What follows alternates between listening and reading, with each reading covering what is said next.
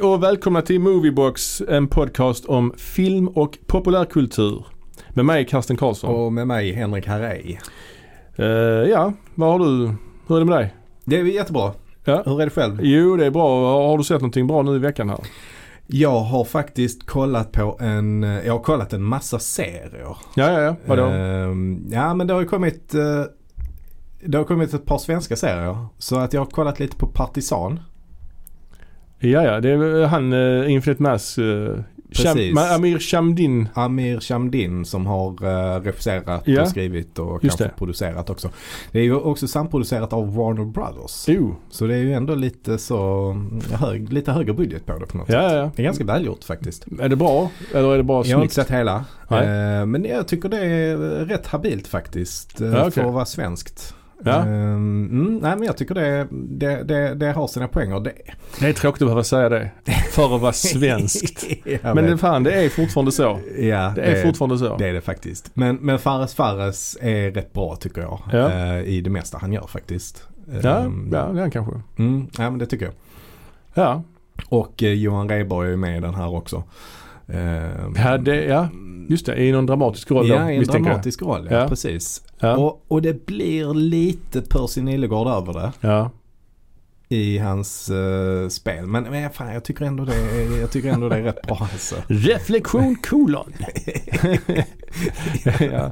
Ja, Ja, ja. Men han är också rätt så burdus när han är Percy Nilegård. Vilket han Ja. också är i den här. eh, Riksost.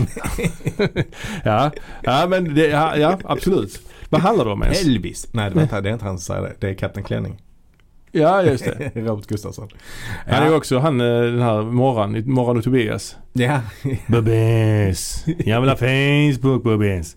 Men, men vad handlar det här partisan om egentligen? Ja, vad handlar det om? Ja, men eh, det, det, är ju, det är ju en berättelse där man får reda på mer och mer eh, ju, ju mer man ser på den. Jag har bara sett tre avsnitt av fem. Det Okej. är också ganska behändigt att det bara är fem avsnitt liksom. Ja, det är ju trevligt. Det, det är ju trevligt. Ja. Eh, I alla fall Fares Fares är en polis kan man nog avslöja utan att eh, spoila någonting. ja, det är ju inte jätteöverraskande att någon är en polis i Nej. en svensk tv-serie. ja, det är det inte. Nej, Ja. Ja, men han är en undercover polis och han nästlar sig då in i um, något som heter då jordnära. eh, som är ett... eh, Är det Coops ekologiska sortiment? Ja, det är det kanske inte. ja, men de, de, Änglamark heter ja, det. Men, ja just det. Ja. Ja. men de, de gör ekologi, de producerar ekologisk ma- mat. De gör det? Ja, de Jaha, gör jag det. skämtade Ja, alltså. Shit vad sjukt. Ja, ja. Okej. Ja. Ja, ehm, och, och det, de, de bor då i, i någon slags eh, någon samfällighet då. Hmm. eh, som, som är inhägnad. Eh, och man vet inte riktigt vad de har för sig där eh, riktigt. Eh, det, det, de är lite så Ja, sektaktiga Jonestown, och, liksom. och, och typ alla som, alla som bor där är blonda och Oj. blåögda och sådär. Hmm. Ehm, och de har bland annat ett eh, lag i truppgymnastik.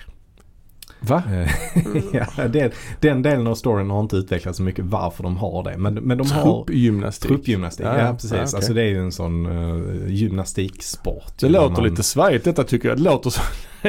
ja, ja okej. ja, men ja, alltså det har inte avslöjats riktigt varför. Jag har inte sett så långt varför Nej, de, nej, vad syftet med det är. Nej. Men, men där är då en eh, kille som tränar ett lag med, med flickor. Ja, det är i och för sig lite pojkar också. Mm. som är med här. Och så är det då två eh, unga flickor då som eh, Fares Fares hämtar upp och de ska då bo där. Mm. Eh, för de, de, de hamnar där som, alltså de är foster, fosterbarn som ska bo där. Mm. Eh, och så får man då följa Fares Fares som är där och undersöker vad det egentligen är som försiggår. Mm. Och eh, de här flickorna som också då ska försöka passa in där. Men eh, ja. Okej. Ja, ja. Och så får man reda på mer och mer hela tiden. Ja. Mm. ja, men det kanske man ska komma in, ko- kolla in då helt enkelt. Jag eh, har själv också börjat kolla på en serie nu eh, och jag kollar på alltså Umbrella Academy säsong 2. Ja, just det. Eh, säsong 1 gick ju väl förra året tror jag. Mm. Eh, den var väl helt okej. Mm. Kanske, ja, inte så bra som man hoppades på. Nej. Men säsong 2 är faktiskt eh, oerhört mycket bättre. Mm. Ja, jag tyckte den, alltså säsong ett var rätt rolig.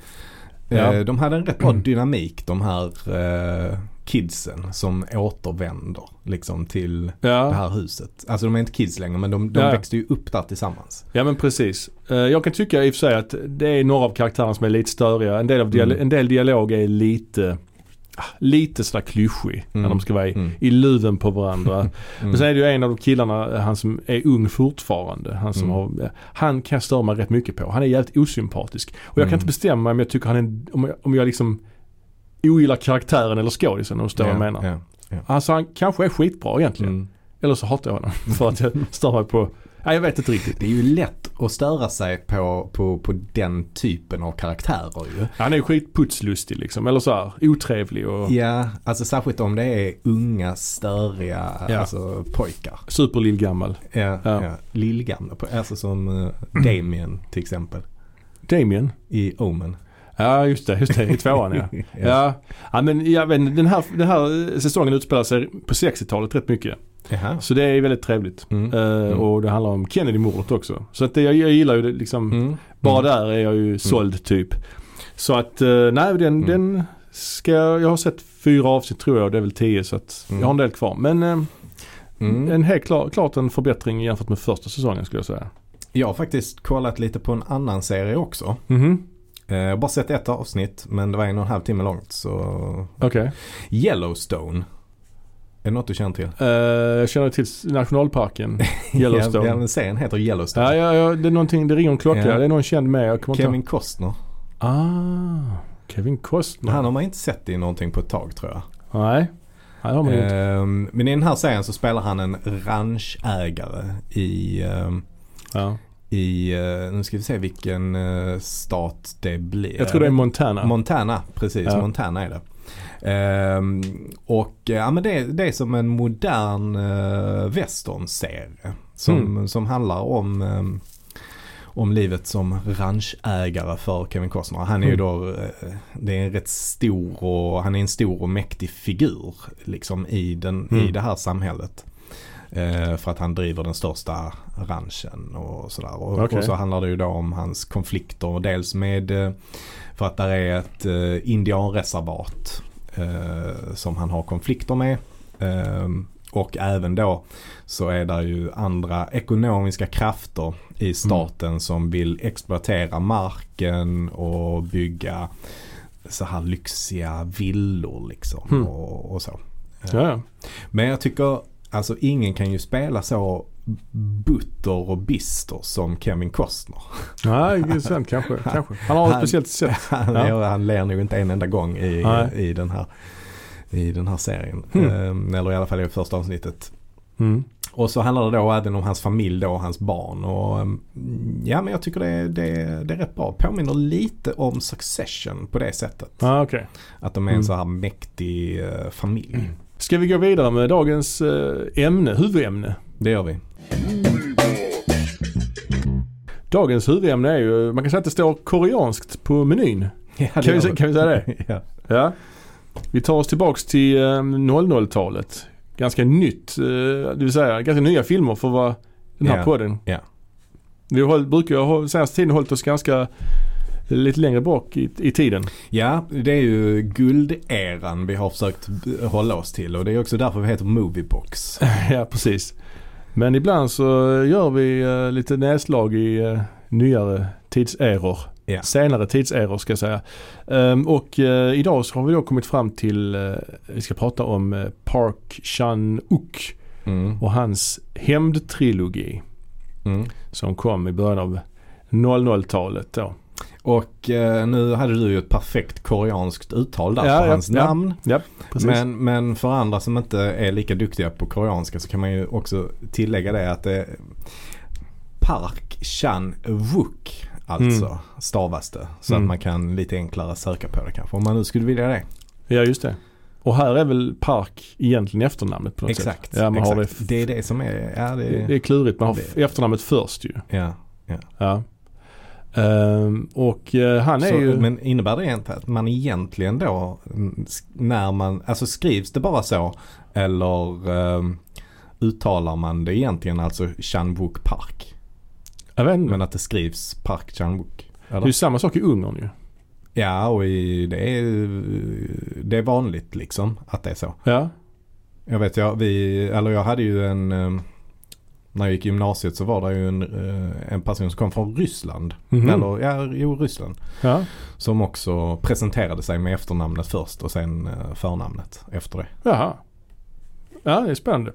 Men vad, Mm. vad, vad kan vi då om den här Park? Han är ju ändå en av de eh, stora regissörerna i Korea. Får man säga. Eh, ja, eh, det är han absolut. Han är, vad är han, cirka, cirka ja, snart 60. Ja. 60 år för Ja. han väl eh, snart. Han är 57 år idag, eller inte idag, Ja, i år. ja Så han är född 63. Ja, precis. Eh, och eh, det som väl är, han, han är född då i Sydkorea i Seoul. Ehm, och det som väl är lite intressant, alltså hur han började sin bana inom film, det var ju att han började studera på universitetet och eh, läste filosofi. Mm. Och det är ju ändå, det kan man ju också förstå när man ser filmerna. För hans filmer är ju ganska filosofiska. Ja, de är inte alltid så lätta och tydliga. nej, nej. Det är de inte. Och de behandlar ganska tunga ämnen. Det kan man lugnt I säga. alla fall om vi tittar på de här tre filmerna som vi ska prata om idag. Absolut. Ehm, men när han var där på universitetet så ehm, startade han någon slags filmklubb och eh, blev, blev han, han såg Hitchcocks eh, Vertigo. Och det. Eh, det har han angett som en sån här eh, källa då till, till att han vill börja göra film. Mm. Ja, han är ett stort Hitchcock-fan och det, det ser man faktiskt spår av i några par av de här filmerna Mm. vi ska prata om Mm. idag. Ehm, han jobbade också ett tag som filmkritiker tror jag. Mm. Lite grann som Truffaut Godard gjorde på sin Mm, tid ju. Så det är precis. kul att han har liksom en akademisk ingång i det, kan man säga. Mm. Ehm, och, och han börjar sen efter, efter det jobba med film. Mm. Ehm, och får eh, under 90-talet börja regissera egna filmer. Och eh, då lyckas han ju då år 2000 göra en riktig hit som heter Joint Security Area. Just det, JSA. JSA som Ja. blev Sydkoreas eh, mest sedda film någonsin Mm. då när den kom. Eh, och det var ju framgången med den som, som gjorde att han kunde eh, välja och vraka lite mer. Och Alltså han fick makt att göra lite vad han själv ville. Ja, precis. Och det var väl upptrappningen till att han började göra Vengeance-trilogin. Alltså sydkoreansk film. Ja. Vad Har du något på det i övrigt? ja, det är ju eh, Bong Joon-Ho naturligtvis de senaste åren som har blivit ett stort namn. Mm. Eh, Men det är ju verkligen i ropet nu. Ja, det är det ju. Det är det ju. Men så har det ju inte alltid varit. Alltså om man tittar Nej. tillbaka så alltså det har, ju, det har ju funnits väldigt mycket om man tittar på Asien då vad, vad det har kommit därifrån så är det ju mycket Japan. Oh ja, men men oh ja. även mycket Hongkong. Hong Kong Action, ja, John Woo till exempel Mm, och så. mm. Ja. Men, men Sydkorea har ju inte aldrig haft det. Den, den exporten har ju de inte haft.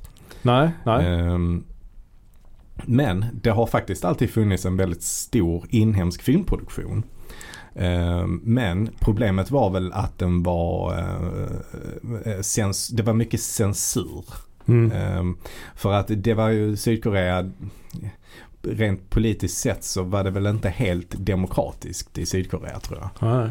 Ehm, eller har du någon... eh, Nordkorea är inte det, det vet jag. det känner jag till. Sydkorea är ju lite mer liberalt än Nordkorea i alla fall. Ja, nej men, ja. ja. skämt åsido, men nej, kan, så kanske det var. Ja, ja men Eh. eh, jag tror staten var, eh, jag är ingen expert på Sydkorea alls. Men Nej, nej. jag tror att staten hade ganska stort inflytande på vilken kultur som eh, fick lov att finnas i Sydkorea. Och det fanns, eh, det fanns eh, alltså överenskommelser mellan eh, biografnäringen Ja, ja, ja. eh, och staten. Hur mycket eh, alltså utländsk film man fick lov att visa. Så att eh, Mm. man, man producerade väldigt mycket sydkoreansk film som också visades ganska mycket på, på bio. För de fick inte Mm. visa hur mycket utländsk som helst. Men, så är det ju i Frankrike också i stort sett. Är det det? Alltså Mm. jag tror de har, eh, ja, jag tror det i alla fall. Nu killgissar jag kanske Mm. här. Nej men jag, Mm. jag vill minnas att det är något sånt att de har en viss procent av filmerna som går på bio i Frankrike ska vara franska. Mm. Eh, och jag tror även att eh, vi är på väg dit nu också när det gäller eh, med EU. Mm. Att, eh, just att när det gäller Netflix-produktioner och sånt att en viss procent måste vara gjorda inom EU. Så nu har ju varenda land gör ju egna Netflix-grejer nu. Mhm. Sverige gör ju, Mm. Sverige gjorde Mm. Young Wallander Mm. eh, och Polen har någon som heter 1982 kanske den heter. Mm. Och ja det finns många olika. Det finns där Casa de Papel, Spanien. Mm. Ah, det, Mm. Ja det görs mycket. Och jag tror det har att göra med, med en slags EU-direktiv. Ja. Eh, för. Och det är ju jättebra för Mm. arbets, eh, Mm. ja, det är det. Absolut. arbetstillfällena Ja. inom filmbranschen. Mm. Ska, Men, ja. men ehm, i alla fall, det, det här att, att det, fanns en, det fanns en stor publik i Sydkorea. Eh, vilket gjorde att det producerades jättemycket film. Så att vissa, vissa regissörer kunde ju göra upp mot 10 filmer om året. ja just det. Eh, så att det fanns ju. Eh, men detta, detta, eller en, när man pratar om koreansk film så finns det ju en oerhört intressant eh, anekdot tycker jag. Jaha, Och det var ju då att eh, alltså Kim Jong-Il, alltså den förre eh, ledaren. Just det. Den käre ledaren heter han va? Heter han det? Den store ledaren var Kim Il-Sung och sen var den käre ledaren. Ja, Ja, jag vet vad inte. heter den nuvarande? Kim Jong-Un. Ja men vad är han? Han är den, den gode ledaren. Nej jag vet inte. Nej, jag vet faktiskt Den inte. goe. Nej jag vet inte Ja. fan. Tjocke ledaren. Nej. Ja. Men, ja. ja men de ville ju också göra film på 70-talet. Men det fanns ju ingen, för att han, Kim Jong-Il var ju en jättestor eh, cineast. Ja. Han hade ju en video, eller en, jo en, en filmsamling ja. på video då på över 15 000 titlar. Ja, just Liksom, det, Hans just det. privata samling. Ja just det. Det är helt sjukt. Ehm, men det fanns ingen i Nordkorea som kunde det här med att göra film. Mm. Eh, så vad gör man då? Jo, man kidnappar en sydkoreansk filmregissör. Har du hört detta? Jag känner igen detta när du säger det ja. Ja. Alltså att han, eh, Shin Sang-ok blev ju kidnappad. ja. Först kidnappade de hans fru, Mm. eller rätt sagt hans exfru. Och sen så när han då beger sig ut för att leta efter henne, jag Ja. tror hon blev kidnappad i Hongkong. Eh, när hon var där på någon resa. Så då åker han också till Hongkong och så blir han också kidnappad. Oj. Och eh, då tvingar Kim Jong-Il, Kim Jong-Il honom. ehm, ja, först så måste han gå igenom hela den här jäkla filmsamlingen på 15 000 filmer och skriva referat av varenda film. Oj. Och sen så blir han då indoktrinerad. Först får han sitta i fängelse och sådär och där blir han ju då indoktrinerad Mm. eh, till att tycka att Nordkorea är jättebra. Eh, men, men, eh, men sen så får han då börja jobba och då tvingar Kim Jong-Il honom att se fyra filmer per dag. Mm. Och skriva referat om dem. Nordkoreansk tortyr. ja precis. Men i alla fall sen så, sen så börjar han ju då liksom sätta upp eh, en filmproduktion i Nordkorea och de gör, Mm. de gör en del filmer. Bland Mm. annat eh, mästerverket Pulgasari. Har du, Ja. sett, har du sett den? Nej jag har inte sett. Eh, ja, jag har sett den Aha. eh, faktiskt. Eh, men det är nog ingen film som går att få tag på riktigt. Men eh, jag har ändå lyckats se den. Eh, Men det är ju då alltså en eh, nordkoreansk Godzilla. Ah, detta... Den är helt galen. Ja, det- alltså den utspelar sig typ på, kan det vara medeltiden eller någonting sånt.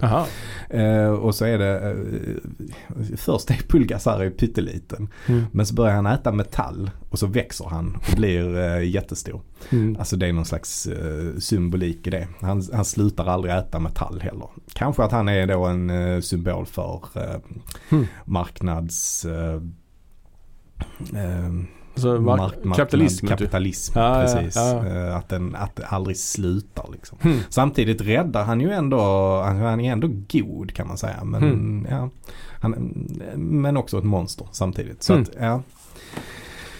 Intressant eh, Ja. film i alla fall. Ja det får man kolla in och det var det han liksom ville göra. Kim Jong-Il valde att göra en sån film. ja. Som skulle vara liksom, Ja. skulle vara det nordkoreanska nationaleposet då. Ja, ja. Den stora Men, men filmen. de gjorde även andra. Alltså han ville väl egentligen att de skulle göra kvalitetsfilm som skulle, skulle kunna gå på export och eh, där då göra någon slags reklam eller PR för eh, Nordkorea. Ja, ja. Så det var väl det som var tanken. Mm. Eh, men det blev bland annat Pulgasari. ja. Eh, men i alla fall tillbaka till Sydkorea då. Det som hände sen var ju att eh, man lättade på den här cen- censuren på, på 80-talet. Mm. Vilket också då ledde till att av någon anledning så började de här stora, stora mm, företagen producera film. De började pumpa in pengar i eh, filmbranschen under 90-talet. Mm. Eh, och det är ju under den här eran som eh, Park Chan-wook kommer fram. Just det. Eh, när censuren är lättare och de stora bolagen inne, Samsung till exempel, Ja, Samsung ja, producerade jättemycket film. precis. Ja. Eh, men sen blev det ju någon slags ekonomisk eh, backlash på 90-talet eh, Mm. i Sydkorea. Och då efter det så slutar alla de här stora, stora, stora bolagen att vara involverade i filmindustrin. Ja. Och det öppnar upp för mer independent filmer. Mm. Ehm, ja, och i alla fall i början på 2000-talet så kan man väl säga att det sätter igång ordentligt. Bong Joon-Ho kommer ju fram då också. Ja. Ehm, vi, men vi har även andra som Kim Ki-Duk som gjorde Järntrean. Just det, just det. Som jag kommer ihåg att jag såg på någon, eh, kanske på Göteborgs filmfestival då. Aha, kring ja. tidigt 2000-tal. 2004, 2005 någonting sånt. Mm. Så de gjorde, det kom ju filmer som började visas på festivaler. Ja, och Park Chan-wook han gör ju då sin första film Ja. i den här Vengeance-trilogin 2002. Och det är ju filmen Sympathy for Mr. Vengeance. Eller som den hette på svenska, Hämnarens resa. Hämnarens resa. Hämnarens resa. Och den är ju det var ju nog inte, kanske inte meningen att det skulle vara en trilogi. Alltså, Nej, absolut inte Nej. när, när, han gjorde, när han gjorde den första filmen så Nej. eh, fanns det ingen tanke på att han skulle göra eh, två filmer till på samma tema. Och det är ju inte en trilogi i, det är ju en koncepttrilogi. Mm, Det handlar mm. film, tre filmer som handlar om hämnd på olika sätt. Par skådespelare eh, är ju med i alla filmerna Mm. eh, och någon är med i ett par filmerna. Men Mm. de, det är ju ingen fortsättning på något sätt. Och i detta avsnittet ska vi säga att vi kommer att spoila alla tre filmerna. Så har ni inte sett dem innan så eh, får ni göra det om ni, om ni vill. Men, men, men hem, det är ett intressant tema. Ja, det är det det, det är ju väldigt eh, vanligt förekommande på film ändå. Oh ja. Eller kanske inte jättevanligt men, men det är på något sätt ett tacksamt ämne. Ja det är det ju. Alltså det finns Och ju... det är ju utmanande också. Ja, ja. Det gäller ju Alltså för det är ty, en tydlig drivkraft. Det är det ju och det gäller ju också för, för tittaren att, alltså för regissören att få, få publiken att sympatisera med eh, an- protagonisten som ska utkräva hämnd Mm. då.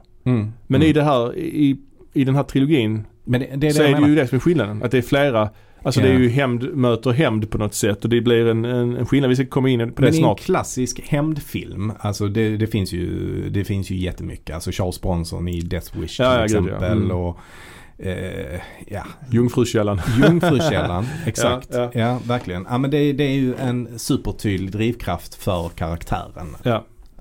ja det är det ju. Så att eh, Men här i alla de här tre filmerna så är det någonting som händer ju.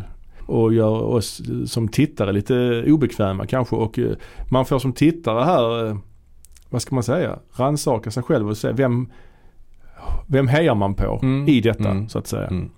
och, Och- är hämnd egentligen den rätta lösningen? ja det är frågan. Men den här första filmen, Sympathy for Mr. Vengeance, eh, den, den, precis som de andra filmerna så inleds den ju med, med någon slags voice-over. Mm. Det är det ju i alla tre filmerna i Mm. början i alla fall och lite Mm. i slutet också. Ehm, dock är det ju inte huvudpersonen här som uh, gör voiceovern utan det är en kvinna istället. Mm. För att den här huvudpersonen i den här filmen kan ju inte prata. Nej. Han är ju stum och Mm. döv. Mm. Och när han då kommunicerar så har man ju istället sådana här textskyltar. Ja. Eh, precis som på stumfilmstiden. Mm. Bilden blir helt svart och det är textskyltar. Inte så många gånger ändå i filmen. Så Nej. att det, det är inte så att det är hela tiden som en stumfilm. Men ett par gånger. Och det är ett stilgrepp naturligtvis. Mm. Ehm, och han har huvudpersonen heter Ryu. Mm. Tror jag det uttalas. R-Y-U. Ryu. R- Ry. Ryu. Ja. Och eh, han spelas då av eh, eh, Shin Ha-kyun. Jag tror vi kommer att, eh, det kommer att bli många svåra namn här nu. Mm. Eh, så att eh, vi försöker att hålla ner namnen till ett minimum bara för att göra det lite tydligare. Men Ja, och när vi då ska prata om huvudpersonen så kan vi ju kalla honom då för eh, antingen huvudpersonen eller den dövstumme. ja. Eller vi kan kalla honom för Rujo kanske. Så Ja. har vi ett namn i alla fall. Okej, Jag vet Ryo. Okej, Han har grönt hår också ska vi säga. Mm. Den grönhårige huvudpersonen Rujo. Ja. som är dövstum. Och han har då, hans drivkraft då, alltså grejen är att hans syster är allvarligt sjuk och hon behöver en njure. Men han kan inte donera sin njure till henne av någon anledning eh, som jag inte vet. Men det kan vara att de inte har samma blodtyp eller något. Precis, i, de, ma- det matchar inte. Kroppen Mm. hade stött bort den njuren kanske. Ja. Så han måste ju då, Så de, de måste då vänta på att en ny njure ska poppa upp där i Ja. eh, donatorsregistret. t- tiden är knapp helt Mm. enkelt. Och han måste fixa en ny njure så han tar kontakt med några Ja, s- Svarta marknads Ja. eh, donatorer. Ja, som, som, organhandlare på Ja. svarta marknaden och ska göra Ja. en deal med dem. Mm, mm. Men problemet är ju då att de eh, lurar honom. De lurar honom. Eh, så att det de gör är ju då att de, de, de tar, alltså för att i den här dealen så ingår det att han ska donera sin njure till dem. Mm.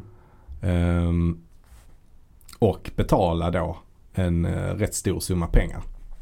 För att få den här njuren. Ja. Eh, och de lurar honom så han får ingen njure men de tar hans njure. ja, så han vaknar upp helt naken. Mm. eh, med De tar ärr. hans pengar och hans njure. Ja, så han har, ja det är verkligen hemskt. Ja, så att han, han sitter ju verkligen på pottan här. Ja, Han har inga pengar och ingen njure. nej.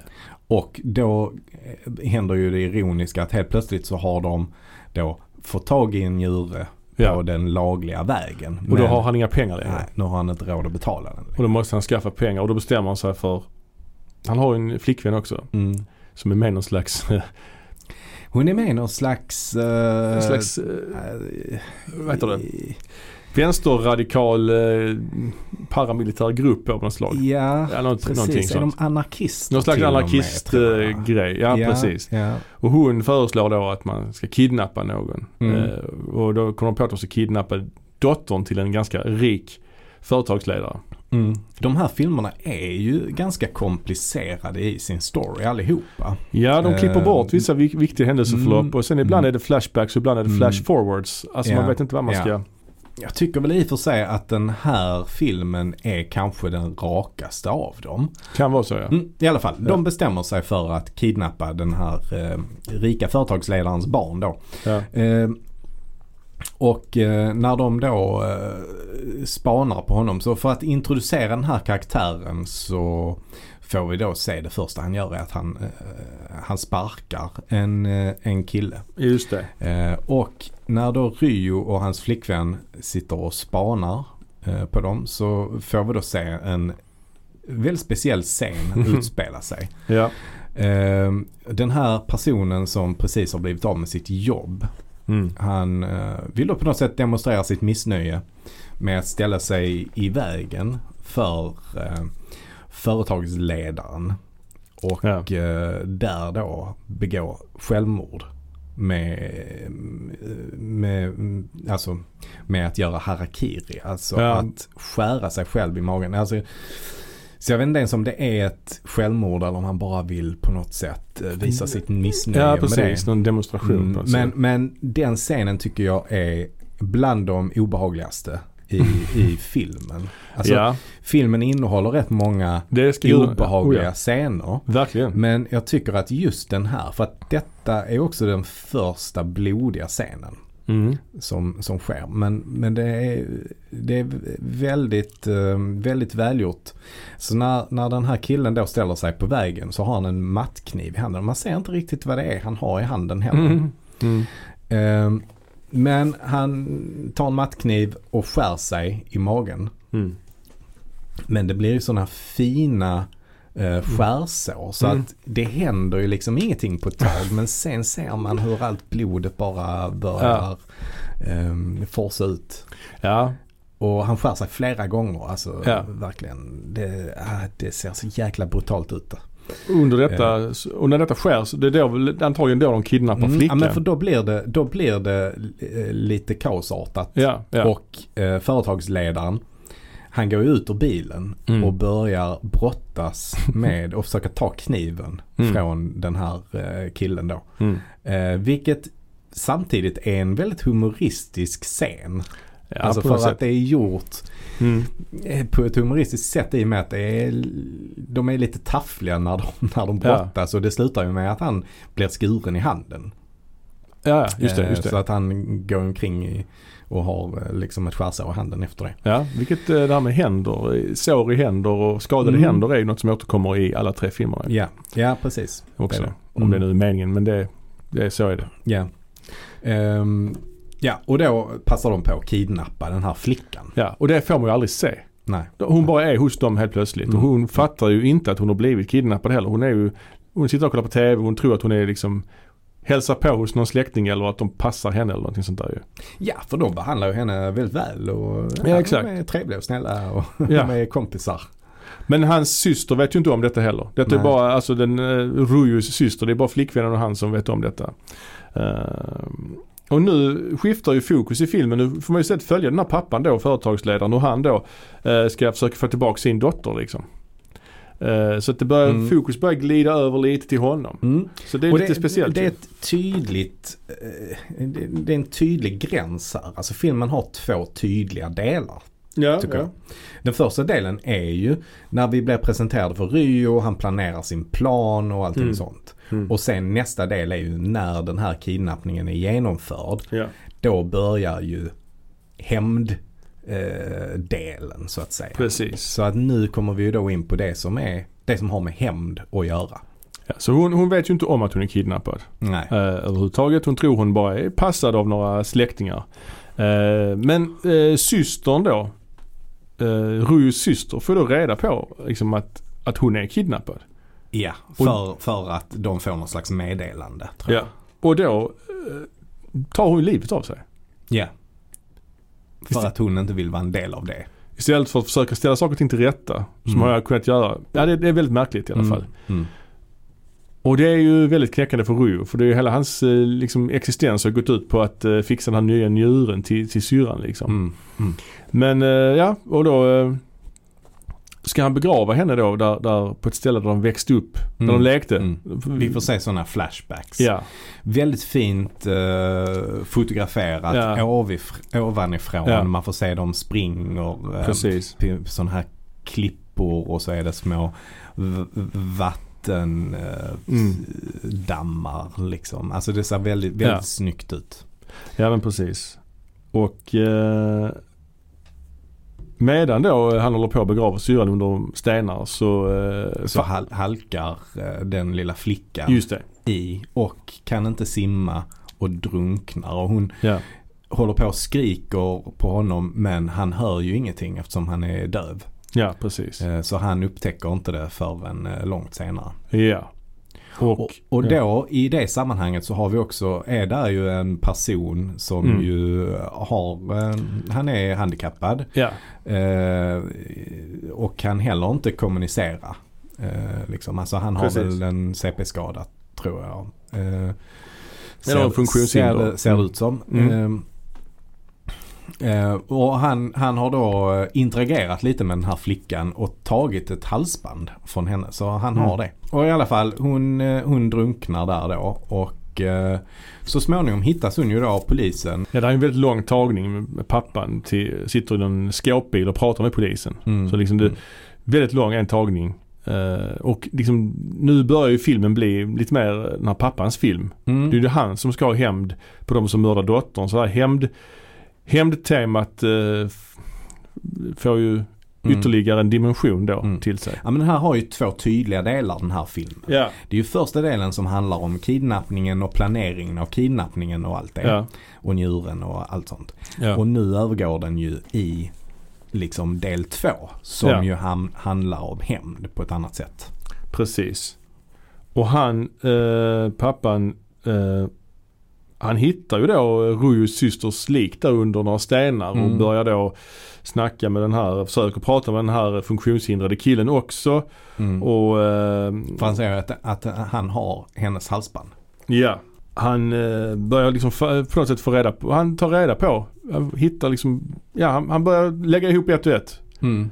Och eh, det är ju liksom som sagt ett par riktigt jobbiga scener där han är bland annat med på sin dotters obduktion vilket är helt, ja det är så mörkt. Och där är också en sekvens när de krema, kremerar, eh, kör in kistan i en sån ugn.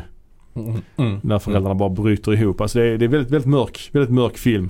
Ehm, Och eh, sen är det ju då att han får en vision också, pappan, att han ser sin dotter. Och det här med visioner, att se offer är ju något som återkommer i, i alla filmerna. Va? Och um, där är ju, står hon i, i, i rummet helt blöt liksom och sen försvinner hon. Men det är fortfarande vatten Mm. på golvet som man vet liksom inte ifall det har hänt på riktigt. Alltså, ja, liksom det Mm.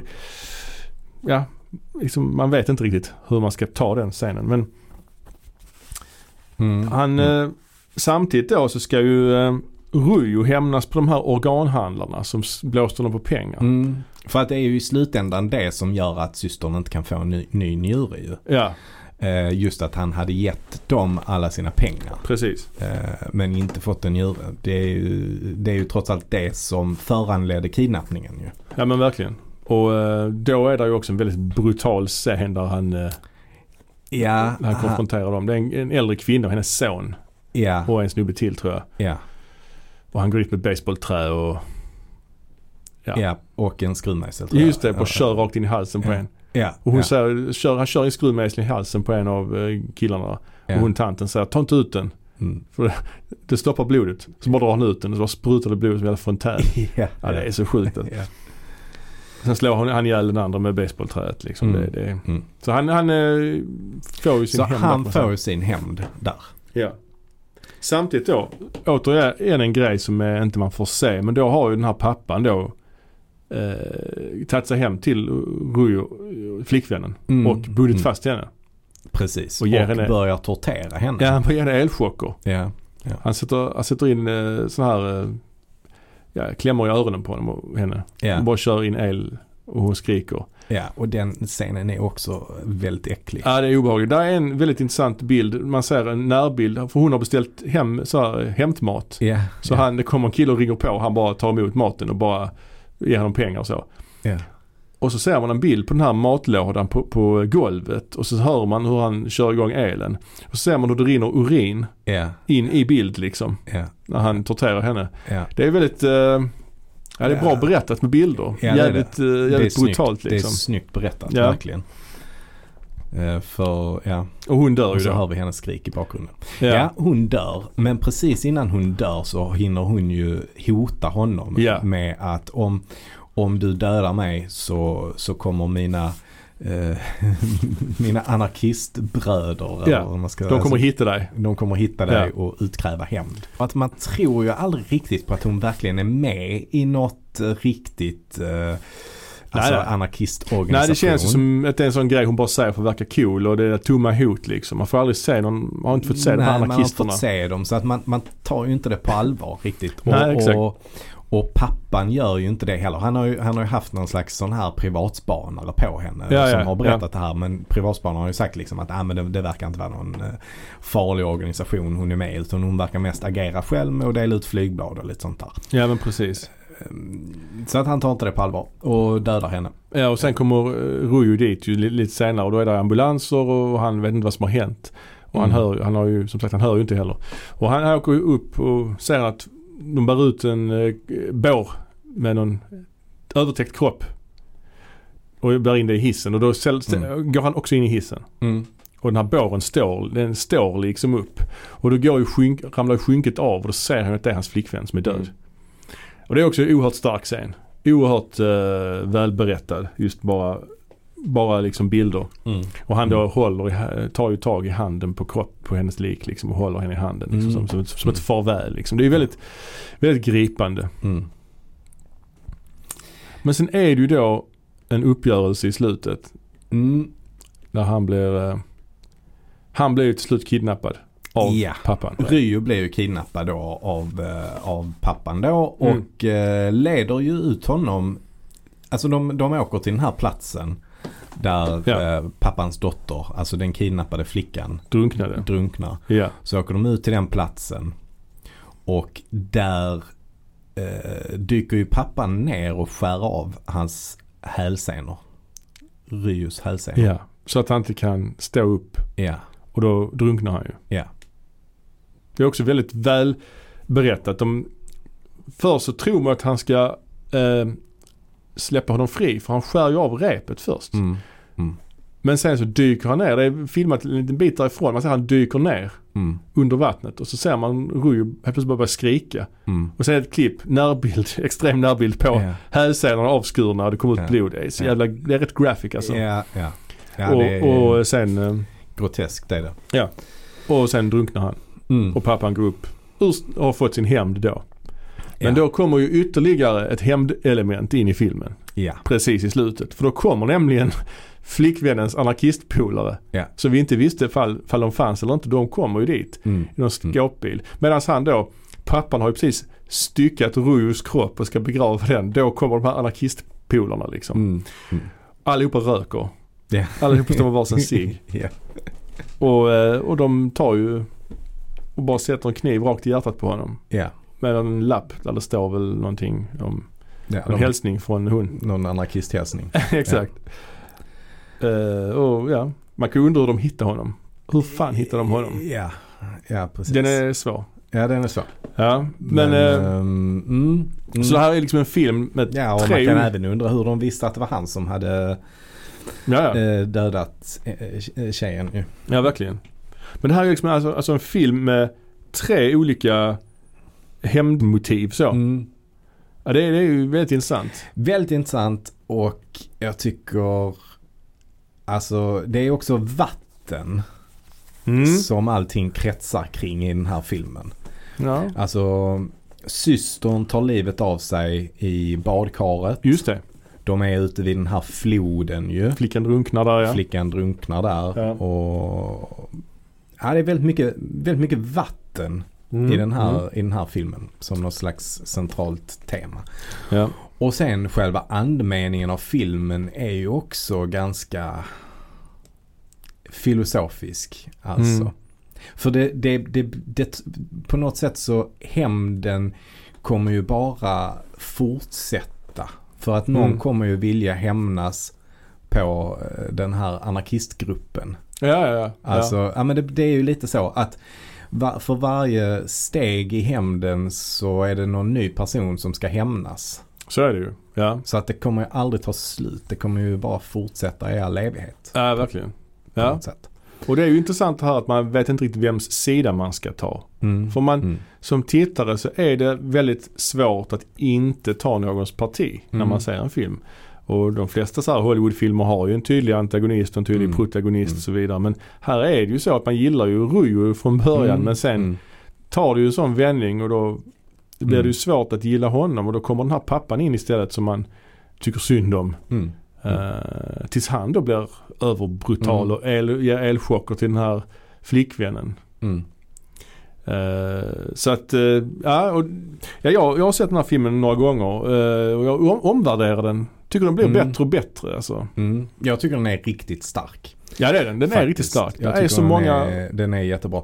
Den är, den är också så stilfullt gjord. Just det här med det återkommande temat med vatten. mm, Den är också väldigt, väldigt statisk kamera. Mycket vidvinkelbilder. Mm. Mycket så etableringsbilder med alla alltså Ja. master shots. Där man, Men mm, samtidigt så helt plötsligt så kan han ändå bara klippa in en helt konstig vinkel mm, mm, här och mm, där. Mm. Alltså jag vet att till exempel så får man helt plötsligt se någon point of view. Alltså jag tror det är när han eh, gubben som skär sig med mattkniv. Mm. När han eh, ligger omtöcknad. När han vaknar upp igen så bara får man se en massa ansikten som tittar ner på honom till exempel. Ja, ja, ja. Alltså där, Ja. det, Ja, där är också en del art. Det bildar en sån motljusbild när de går i en trappa när han ska träffa de här organdealarna första gången. De träffas i någon slags ja eh, precis. höghus som håller på att byggas. Är ett Precis. höghus utan väggar typ. Och då är det liksom en bild på de går i trappor. Mm. Jag tycker det känns som en hommage till, är inte det? Alltså det finns ju en väldigt berömd bild på John Wayne Ja, ja, i När- The Searchers. i The Searchers. Ah. Som även återkommer i eh, Kill Bill Ja, just det, 2 just det. tror jag. Ja, det stämmer. Ehm, som också, alltså det är ju Mm. också en hommage till The Searchers. Ja, verkligen. Jag tycker det påminner lite om den. Ja. Ehm, jag vet inte, det är inte tillräckligt tydligt kanske. Att, Nej, nej, men det kan, nej, också kanske. Vara en, kan också vara en hommage. Men annars så tycker jag att denna känns lite Bröderna Coensk. Den har Mm. lite samma hopplöshet. Om man tänker på Fargo till Ja, exempel. eller Blood Simple. Blood Simple, Ja. precis. Eller eh, No Country for Old Men. Ja. Ja, Ja. Jag tycker ja. den känns ganska Bröderna Coensk ur det perspektivet. Ja. Med fokus på liksom Sen är denna förlust. Gjord, denna är ju gjord tidigare än uh, No Country Ja. for Old Men såklart. Men, Ja. men, men ändå. Eh, Men just det här fokuset på förlust, att förlora någon. Ja, Systern, flickvännen, dottern. Och kanske också det meningslösa med det hela. Ja, det blir ju att alla förlorar Ja. på något sätt. Den här filmen är ju också lite, man säger lite, liksom lite gråare och färglösare än de andra filmerna Mm. i trilogin. Mm. Den här känns väldigt blek, eh, Mm. väldigt, ja den är ju rätt så deppig rent Karg. visuellt. Karg. ja. Alltså det är också de, Mm. de ställena de är på. ja. Det här övergivna eller Ja, ja. huset som håller på att byggas. Ja. Alltså det är kargt. Ja det är det ju. Där vid floden också, det är rätt så, ja, det ja är det. fan. Ja, ja. Det, det, det, ja, det känns som det är riktigt kallt i vattnet. ja verkligen, verkligen. Ja men det här är alltså en riktigt bra film men dessvärre så blev ju den här filmen ingen direkt större succé. Nej. Den blev ju inte det. Nej. Eh, den fick nog rätt så bra kritik här och var men tyvärr ingen money maker. Nej. Eh, men det var ju hans film som han gjorde innan var ju det. Så att... eh, Ja den här han- JSA ja. Ja, ja. så att eh, han fick ju fler chanser efter Ja. detta. Och Men hans- jag tänkte, Mm. har du någon favoritscen? Nej, alltså det är svårt att välja faktiskt. Jag tycker det är svårt. Jag tycker om, det är så många starka scener. Den scenen i hissen med, när han ser att hans flickvän som har dött. Mm. Tycker jag är väldigt sorglig scen. Och den är så enkelt berättad med ett klipp nästan. Sen en inklippsbild på när de håller varandra i händerna. Den tycker jag är väldigt fin. Mm. Det är en, en favoritscen skulle jag säga. Har du Mm. någon då? Ja, alltså dels tortyrscenen tycker jag är väldigt snyggt gjord. Eh, men, Ja. men jag tycker ju också när han skär sig själv i magen med mattkniven. Alltså det är så, Ja. det är så vidrigt. Ja, Eh, just att han skär sig en massa gånger och sen dröjer det väldigt lång tid innan det kommer något blod. Alltså man Mm. kan verkligen usch, leva sig in i det. Eh, och sen så bara följs det upp av en ganska komisk eh, så här brottningsscen. Ja, ja. Mörk humor Ja. när den är som bäst tycker jag. ja. Eh, Men i alla fall, som sagt det blev ingen, eh, det blev ingen jättehit tyvärr. Men eh, eftersom han hade gjort Sydkoreas mest inkomstbringande film någonsin så fick han ju fler chanser. Just det. Och hans nästa film, del två i den här trilogin då, är ju då filmen Oldboy från 2003, alltså året efter kom Mm. denna filmen. Och detta är ju en av eh, 00-talets mest hyllade filmer egentligen, Mm. får man Mm. säga. Och eh, den är ju, den fick ju pris i Cannes. Mm. För att det året så var det ju Quentin Tarantino som var ordförande i juryn. Precis. Så att, och han ville ju ge den Guldpalmen. Han var ju helt blown away. ja. Men det blev ja. inte så. Den, jag tror Guldpalmen gick till Fahrenheit 9-11 det året faktiskt. Ja det var det. Men Mm. eh, den fick Grand Och- och Det är Prix. ju då alltså, vad heter nu han? Michael ju, Moore. Ja det är ju en dokumentär alltså. Ja Den precis. Michael Moores dokumentär Mm. om eh, ja, vad som hände i Irak efter 11 september Mm. och så vidare.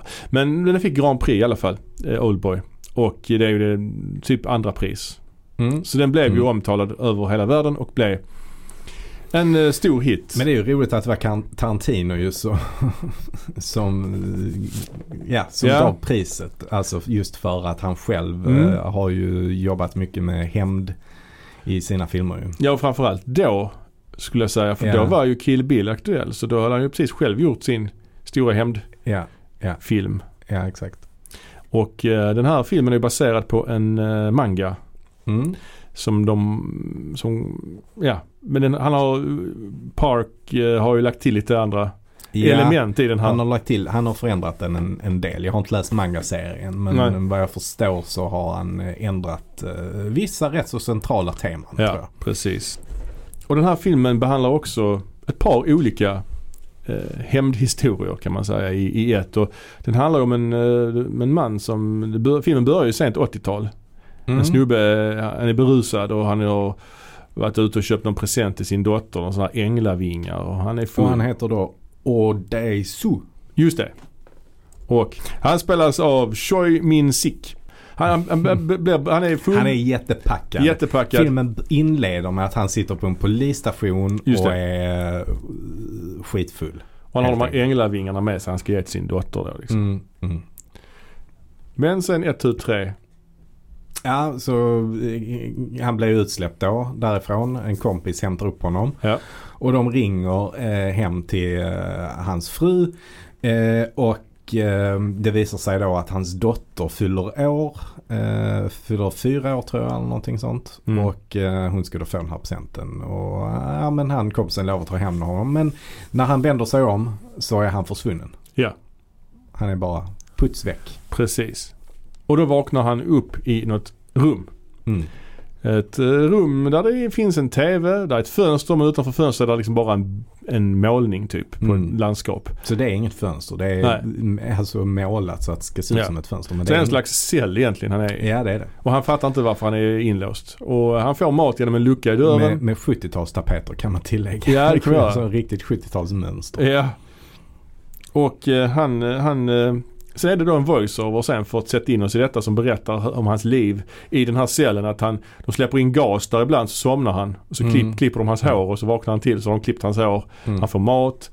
Och han har en TV också han kan kolla på. Och där Mm. antyds ju att han har mördat sin fru. Ja, alltså det tycker jag de berättar på ett ganska snyggt sätt där. Mm. Liksom att tiden går genom att alltså, klippa in eh, händelser som världshändelser. Till Ja. exempel att prinsessan Diana dör. Ja precis och 9-11 och så Ja. vidare. Så han, är, och han sitter ju där i, alltså det är, det är ju liksom lite Kafka-aktigt. Han vet Mm. ju inte varför Mm. han sitter där. Nej. Och där finns ingen han kan prata med. Nej. Han kan inte kommunicera med någon. Nej. Han kan inte titta ut. Det enda han kan, det enda han har är tvn. Mm. Och han kollar på mycket film. Han boxar, slår, slår Mm. in i väggen och Mm. håller på där och han gör armhävningar och så vidare. Ja. Styrketränar lite liksom. Mm. Mm. Ja men han, han tränar för det är ju det enda han kan göra. Ja. Och det som driver honom är ju att han bestämmer sig för att han ska hämnas på den som har satt honom där. ja. Och, Och- sen en, en, en, en vacker dag då. Så att han får ju alltid samma mat också. Ja. Och då är det sådana här gyozas Mm. som det heter. Dumplings Ja. alltså. ja. Och sen då en vacker dag så får han faktiskt i det här paketet tre ätpinnar istället för två. Mm. Han får ju alltid, man får ju alltid två bara. Mm. Men de har, han har råk- råkat få en extra. Så den här eh, tredje ätpinnen den, den sparar han ju och gömmer. Eh, som han så använder då till lite olika, han, han försöker ju då ta sig ut. Ja precis. Alltså genom att, lite grann som i flykten från Alcatraz. alltså Ja, han, när exakt. han Han- försöker bryta sig ut. Så han, han håller på där och skrapar bort, eh, ja, vad heter det, mur... Eh, Ja men alltså tegelstenar. Te- han försöker skrapa bort dem. Och han lyfter Ja. bort den. Då ser att han är ganska högt uppe i ett hus ju. Ja. ja. Hyfsat högt uppe. Men han kommer ju aldrig ut eh, Nej. därifrån. För han blir ju nersövd. Mm. Och sen är det någon som går in och gör någon slags hypnos på honom. Mm. Mm. Hypnos är, förekommande ett par gånger i den här filmen. Mm. Mm. Och Mm. Han har alltså suttit inne, vi kan ju säga han, han har alltså suttit där i det rummet i 14 år då. Ja. Och sen vaknar han upp. På ett tak och där ligger han först i en väska som han kravlar sig ut och då upptäcker han att han är upp, mitt uppe på ett tak. Ja. Eh, och då ser han ju den första levande människan han har sett på 14 år. Just det. En man som försöker ta livet av sig. Ja. Som ska hoppa från hustaket. Och då räddar han honom. Han tar tag i hans slips. Mm. Mm. Och den, den här lilla sekvensen får man faktiskt se lite grann i början av filmen också. Precis Mm. innan. Det är väl inledningsscenen Ja, det är liksom så att man kommer tillbaka till den igen. Ja, och han konfronterar väl något, eh, något gäng med legister som han slår ner. För han har lärt sig slåss nu de här 14 åren. Han har lärt sig slåss genom att kolla på TV. Så det är ju jättebra. Ja, och det känns ju rimligt ändå. Tycker du det? Ja, det känns lite väl. Ja, Så han- han är ju- han lite. har- Men den här filmen, till skillnad från den förra filmen. Den förra filmen känns ju rätt så realistisk. Ja, någonstans ja. Ja, Någonstans. den här är lite mer over the top på alla sätt och Detta vis. är baserat på en manga. Ja, det är det ju. Det är det ju. Så att den känns lite grann som en serietidningsfilm. Ja, det gör det. Alltså den är, den är overklig. Ja. på många olika sätt. Ett, ett av de sätten Ja. är ju då att han har tränat upp sig Ja. bara helt själv genom att stå och boxas på en vägg. Så han har fått sådana, han har ju sådana förhårdnader på knytnävarna också. På, på knogarna. Sen så eh, kommer han då till en, han är ju jättehungrig såklart. Och så kommer han in på en sushi-restaurang. Just det. Eh, där är det en uh, söt tjej som är en kvinnlig uh, sushikock. Vilket ju inte är det vanliga för eh, hon säger att eh, ofta så har eh, kvinnor för varma händer för att kunna göra sushi. Just. Men just hon har väldigt kalla händer så hon kan göra sushi. Just det. Men hon är då tydligen, han, har, han, han känner igen henne för han har sett henne på tvn. För hon Mm. har varit med i något sånt reality kockprogram. Ja, ja, just Eh, det. Så att han känner igen henne. Och hon känner igen honom också men hon vet inte riktigt varför. Nej. Alltså så. Och sen, Eh. sen kommer en jävligt äcklig scen. Ja det är det värsta alltså. Det äckligaste egentligen i filmen. Och det är ändå Ja. lite komiskt samtidigt att han tar en från... eh, Han, han vill ha något levande så han beställer något levande av henne. ja, och då beställer han en levande bläckfisk. Ja. Som han då tar upp från tallriken och börjar äta. Och så, jag vet inte, detta måste ju vara på riktigt eller? Ja det är på riktigt. Han käkar den Det jävla... är, det är en levande bläckfisk. Han, han käkar den på riktigt. Ja, det är så jävla det äckligt är alltså. så jäkla sjukt. Alltså, den smeker hans kind med sin tentakel samtidigt som han äter den, upp den. Den har upp liksom sin över hans näsa. och Så. Ja, jag fattar inte det. Nej, nej det, är, det är helt, äh, det är, det är makabert ju. Ja. Verkligen. Det är verkligen makabert. Men jag vet inte om det är, ma- alltså det är väl, äh, jag vet inte om det är någon kultur där att man, att man äter dem levande. Nej, det vet jag fan. Nej, men, men det gör han i alla fall. Ehm, och det finns ju rätt bra bakom material på det. Mm. Det var ju inte lätt att spela in den scenen för det är Nej. ju verkligen en levande bläckfisk Ja, ja. han, han käkar upp. Och det, han är så brutal också för han bara tar huvudet, alltså han håller bläckfisken i armarna. Mm. Och så tar han huvudet och bara får dra slita ordentligt för att få av, alltså bita av huvudet på Ja, bläckfisken. ja. Men sen så ringer hans mobil. Ja. Och det är någon som pratar med honom. Och då bara förlorar medvetandet. Men för, för det är ju när hon rör honom på handen som han svimmar. Ja. Med sina kalla händer. Med sina kalla händer. Ja, precis. Och då eh, vaknar han upp i hennes lägenhet ju. Och där försöker han ju också... Eh, Han försöker ju ge sig på henne där ja, också. men hon kickar ner honom. Ja, hon slår honom i huvudet. Ja. Ehm, och hon, hon känner att jag känner knappt dig liksom. Du Mm. är för framfusig. Ja, åh fan. Ehm, Ja. Men sen så lyckas han ju på något sätt spåra upp den här restaurangen där maten han fick varje dag i 15 år. Han spårar upp den restaurangen och på så sätt kommer han ju på spåren. Mm. Eh, sina... För han har ätit samma mat i, i, alltså varje dag i 15 år. Ja. Så han går runt och provar alla dumplings i, i, i hela Seoul. Och till slut så hittar han rätt dumpling. Ja men Ja. det här är rätt dumpling. Ja. Och så följer han efter budet. Ja. eh, Som levererar eh, dumplings till det här fängelset eller vad man ska kalla det för. Precis. Och det visar sig att det är ju då i ett, i ett vanligt hyreshus. Ja, Och det är då våning sju och en halv.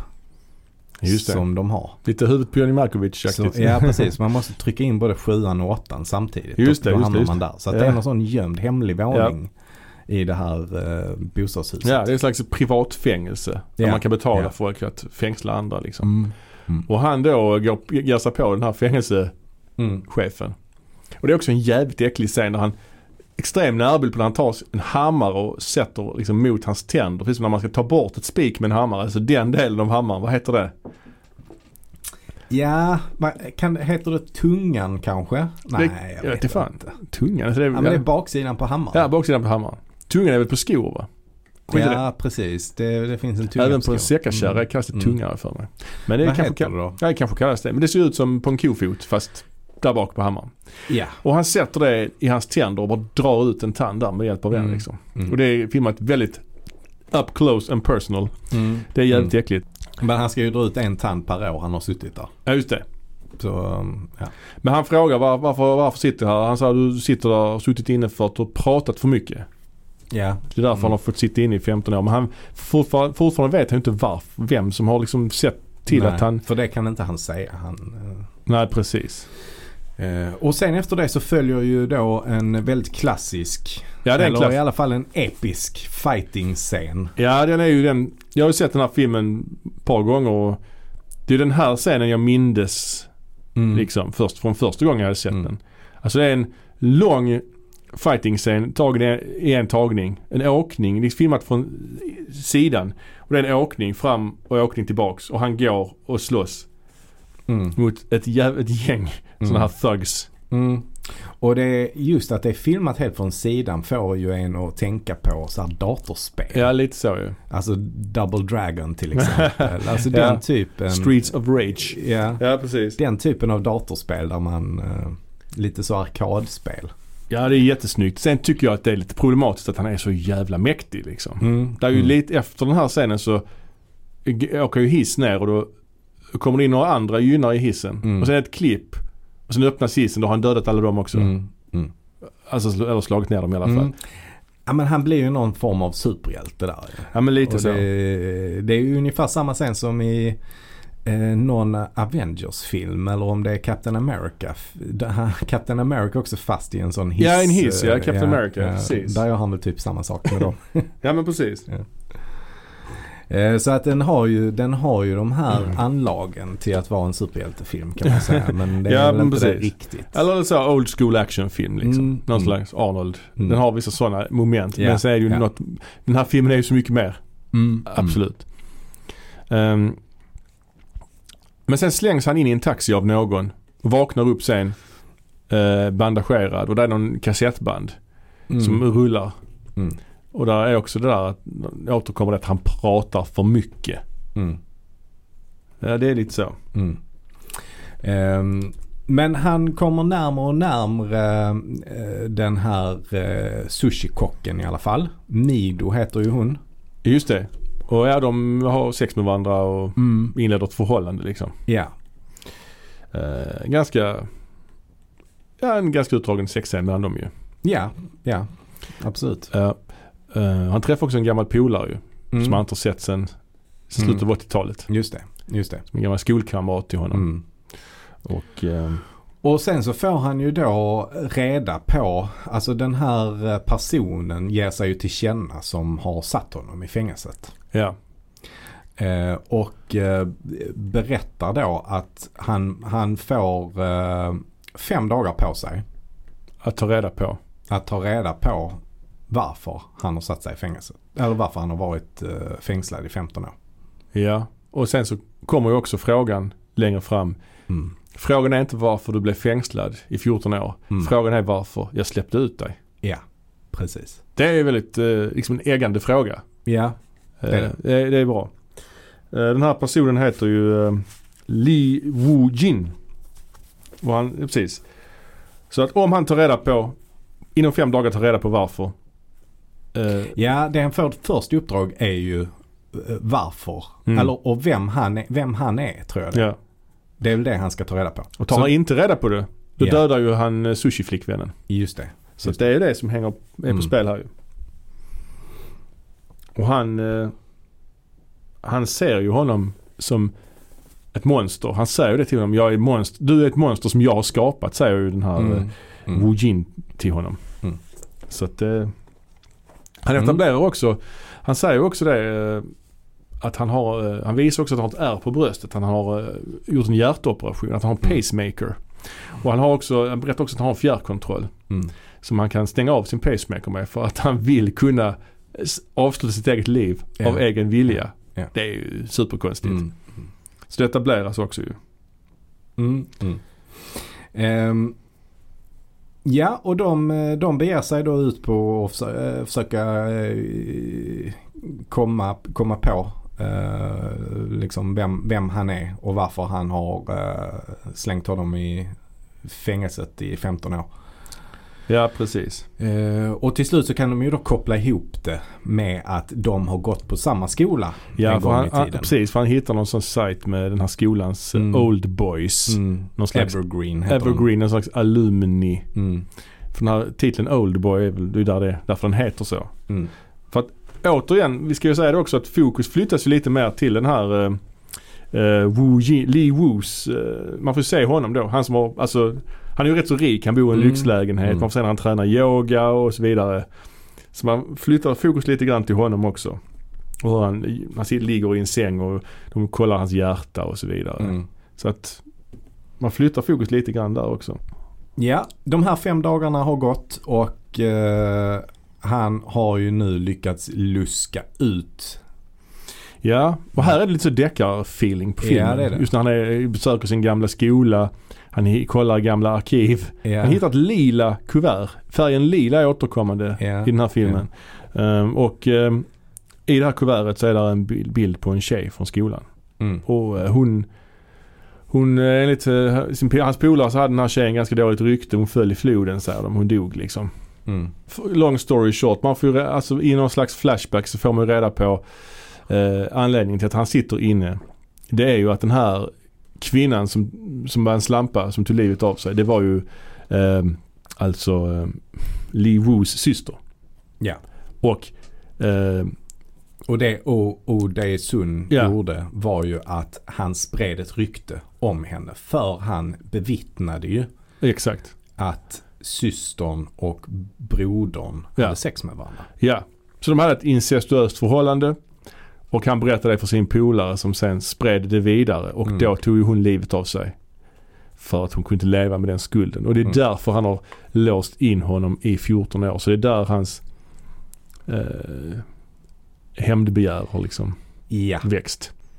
Och nu föreslår ju då hans flickvän, alltså Mido, sushi-flickvännen. Mm. Hon föreslår att de ska fly nu för nu vet, nu vet han ju varför han satt inne. Men han är inte nöjd med det för han säger att hämnden har blivit en del av mig. Jag måste hämnas nu. Mm.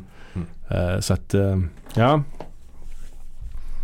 Och- Ja, och i alla fall. Han eh, beger sig då upp till det här penthouset. ja. Ja. Lee Woos penthouse. Ja, han beger sig upp dit.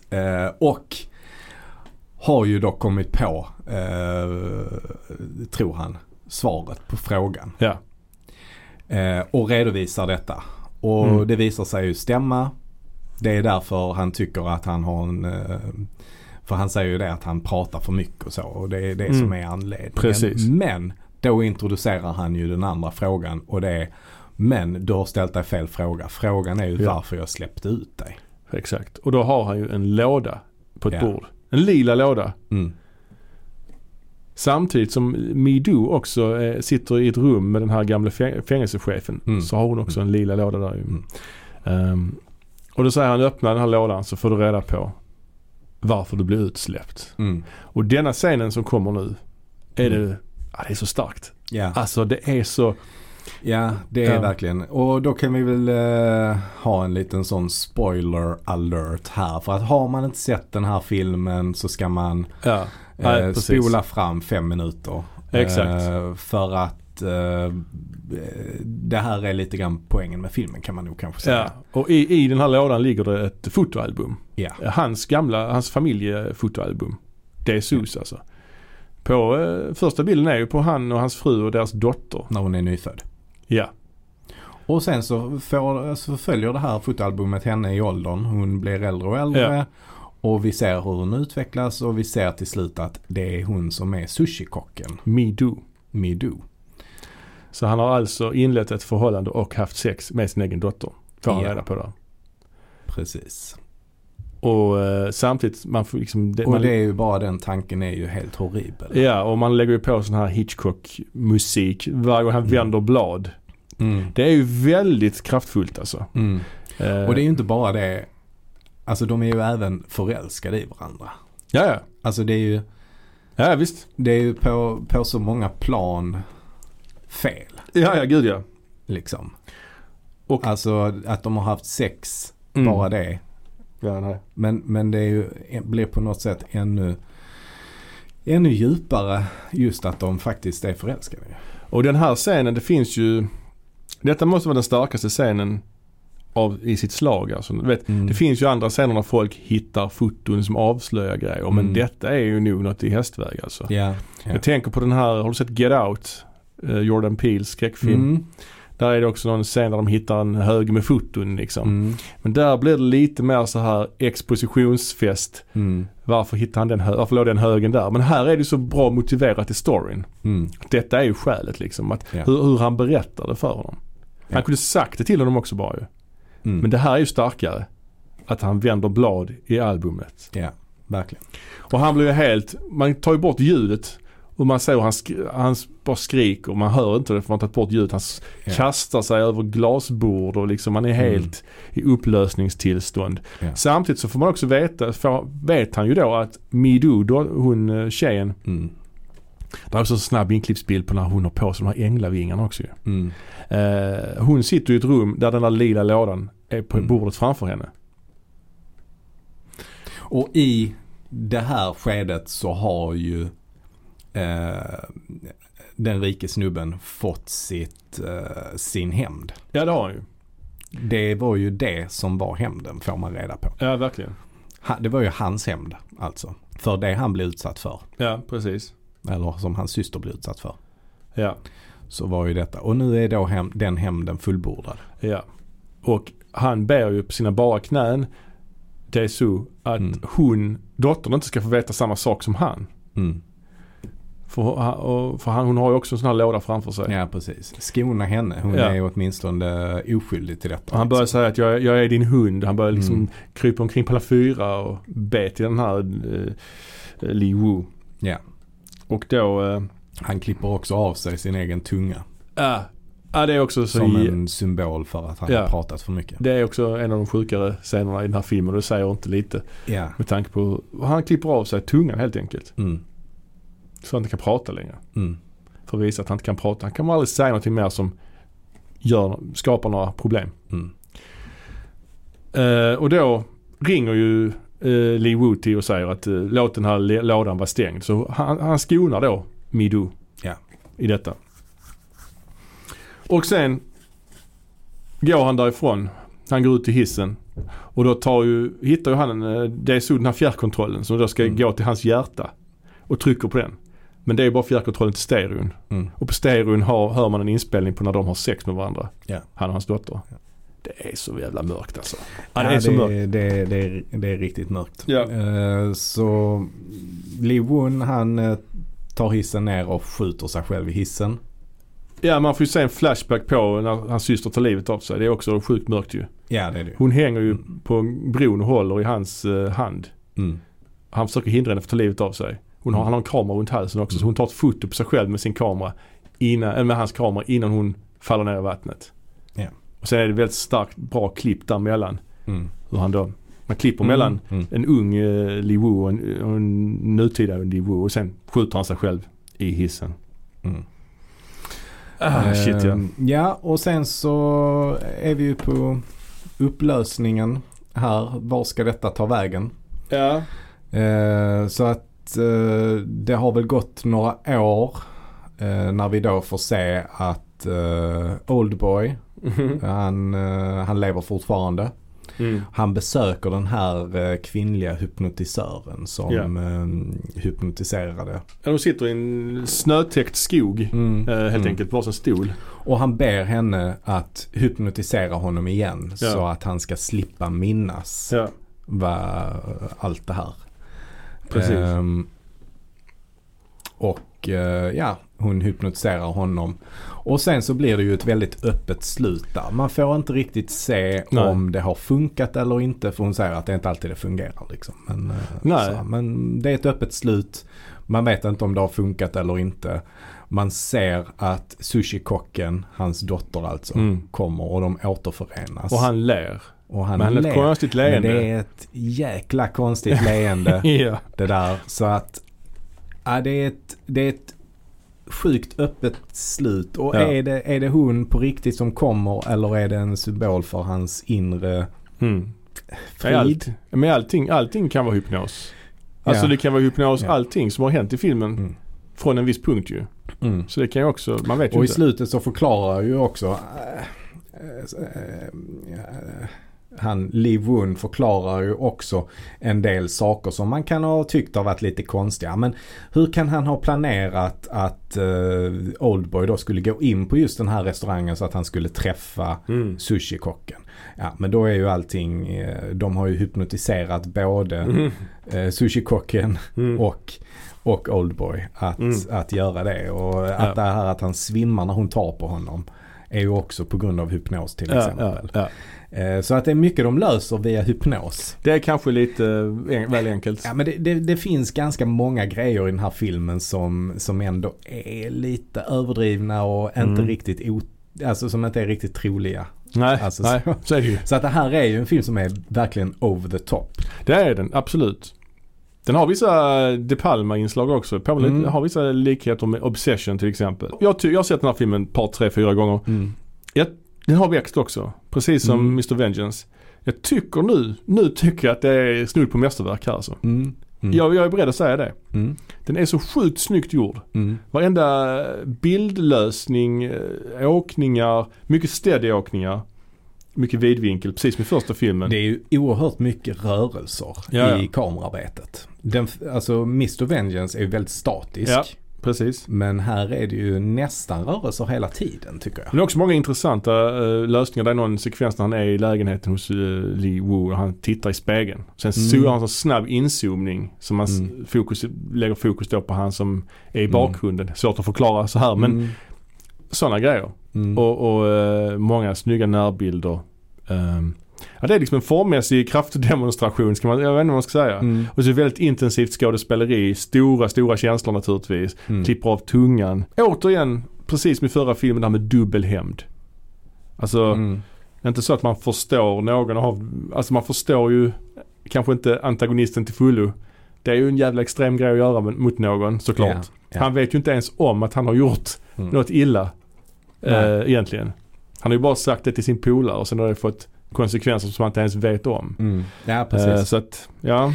Ja, det är, men, men storyn är ju väldigt eh, intrikat här. Ja, verkligen. Får man verkligen. säga. Ehm, mm, jag gillar den väldigt mycket också. Eh, Ja. Och twisten i slutet, det, ja, bygg, det bygger ju väldigt mycket på den. Ja det gör också. det ju. Det gör det ju. Men ändå tycker jag ändå att, det är mycket, Ja, alltså ja den, är, den, är, den är ju som sagt formmässigt och ja det är, det är jävligt, Mm. eh, ja det är en film som ger mycket helt Mm. enkelt. Det är verkligen, man märker berättarglädjen i varenda Ja. sekvens Ja. liksom. Har du någon favoritscen? Ja, alltså den episka fighting-scenen såklart. Ja, det minns man Eh, liksom. Den minns man. Mm. Det, det, det sa du också att det var det du kom ihåg från när du såg den back in the day. Ja. Men, men annars så är det ju när han äter en levande bläckfisk. Alltså det är ju så sjukt. ja det är så sjukt. makabert. Men också när du öppnar den lila lådan och ser fotoalbumet. Ja. Alltså det är kryper i kroppen när man ser det. Mm. Alltså fy fan. Fy fan. Ja det, det, det, det, det är en, ja, Mm. mästerverk. Eh, ja, det blev succé i Cannes även Ja. om det inte fick första priset. Eh, och det blev också en eh, kassamässig succé kan man säga. Ja. Det gjordes en remake också. Just. Eh, tio år senare. Och eh, det blev till slut Spike Lee som gjorde remaken. Ja, och är detta en remake på filmen eller är det en ny tolkning av mangan? Nej, det får man... Ja, det, I och med att jag inte har sett eller läst mangan. Men jag har sett filmen. Och eh, den är ju till punkt och pricka rätt lik alltså. Ja. Där, är, där är en del skillnader. Okej. Eh, men, men storyn och twisten och allt sånt är, är samma. Är den bra liksom? Alltså, eh, nej jag tycker att originalet är bättre såklart. Mm. Det känns lite som en meningslös remake ändå. Ja och det blev väl en det är flopp också. det är väl klart att, det- ja det blev det ju. Men det är väl klart att det, den här historien ber- berättas på engelska. För att, alltså, att de pratar koreanska är ju ett hinder. Det är, Så är det ju. det, det är svårare att hänga med. Mm. Liksom. Men den kom ju tio år efter mm, originalet. mm. Så att, Den fick ju också mycket kritik för att Spike Lee inte gjorde något eh, eget av det. nej.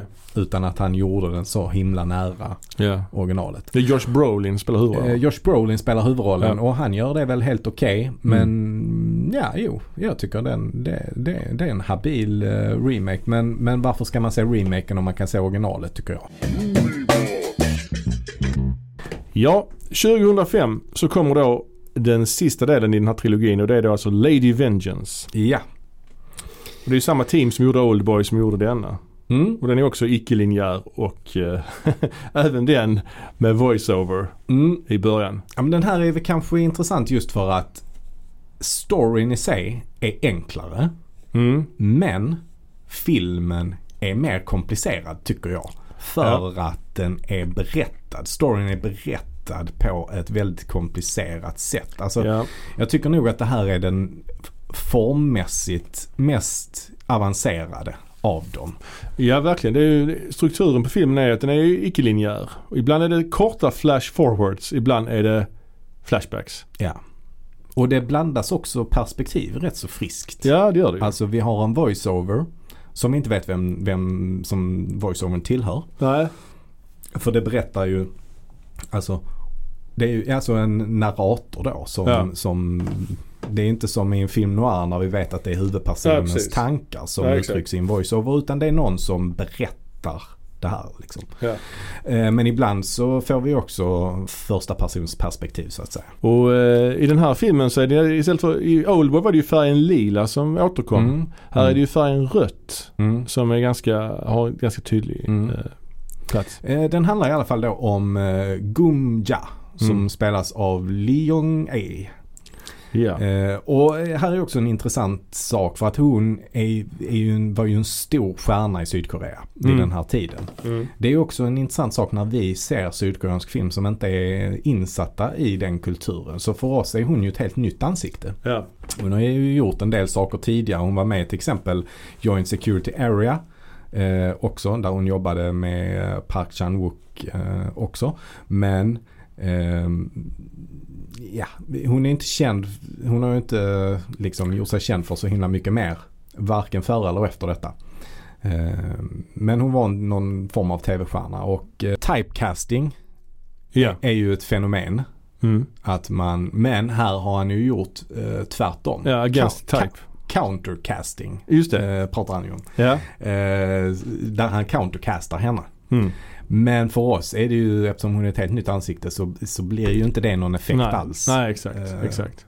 Men, men för oss vore det ju som att Ja men som till exempel i Mannen på taket med Bo, alltså Bo Widerbergs Ja. Mannen på taket när han eh, Och- ger, ger huvudrollen där till en komiker. Ja, Carl Gustaf Lindstedt då. Ja. Mm, precis. Eller, ja, eller när eh, Adam Sandler i Punch Drunk Love till Mm. exempel. Det är ju Ja. precis, det är countercasting. Ja.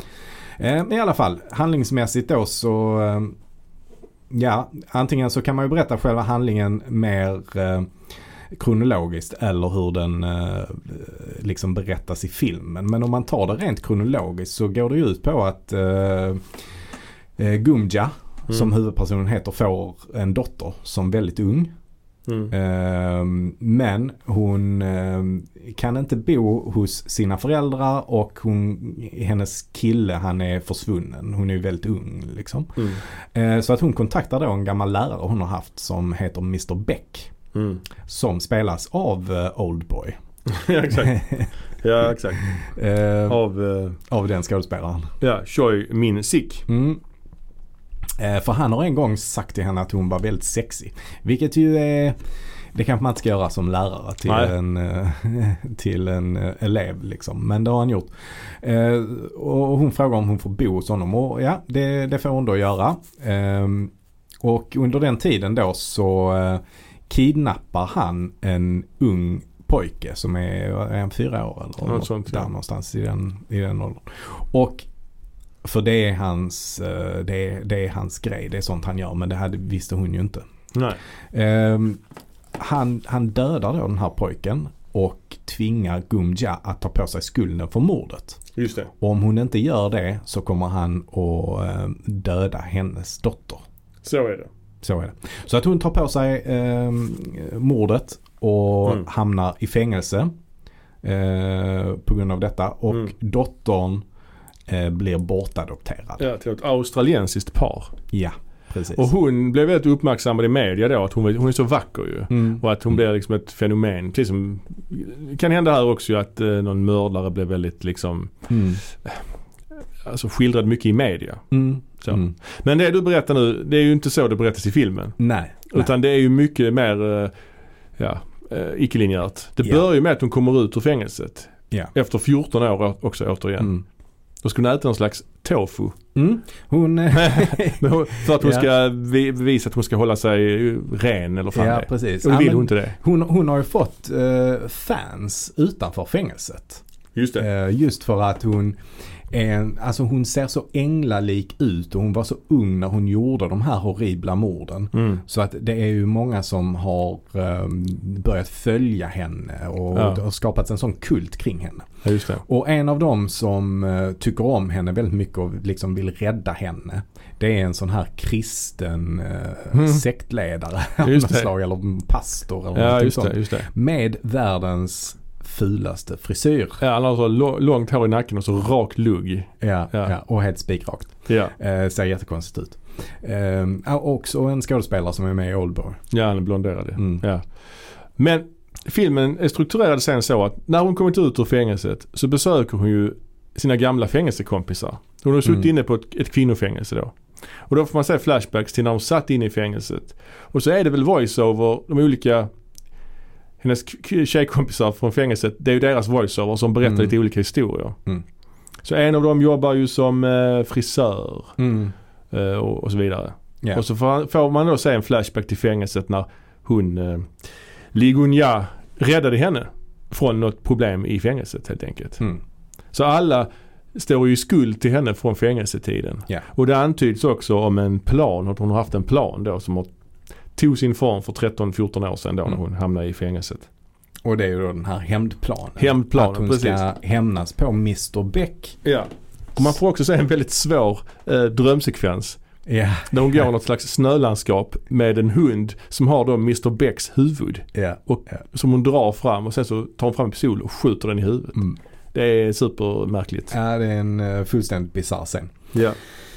Ehm, Sen är det ju så att det här är ju en polis, en detektiv liksom som, som hade ansvar för den här utredningen mm. för 14 år sedan. Och han vet ju typ om att hon är oskyldig. Mm. För hon erkänner mordet. Men han förstår att det inte är hon för hon, har, hon anger ju uppgifter som inte stämmer med, med bland annat var det någon eh, sån här glaskula. Som hon inte vet vilken färg det är. Nej, hon säger att den var grön Mm. men den var röd. Ja. Färgen röd som sagt. Ehm, och sen så ska, är det någon slags, hon ska, de vallar ju henne. Mm. Alltså hon ska Mm. visa hur hon begick det. mordet. Just det. Och då är ju media med där, jättemycket eh, paparazzis och Ja, jag jättemycket tror folk. till och med det sändes på TV. Alltså live. Ja. Och då är han polisen med också och typ hjälper henne så i visar henne hur hon ska hålla Ja, det, kudden. det, det, finns, det finns två kuddar att välja mellan. En Ja. brun och en grön. Ja. Och då vet hon inte vilken hon ska ta. Då tittar hon på honom och så pekar han på sin eh, klockrem som är i brunt eh, Ja, skinn. Och då väljer hon den bruna kudden. Så att han hjälper ju henne att göra en trovärdig eh, Ja.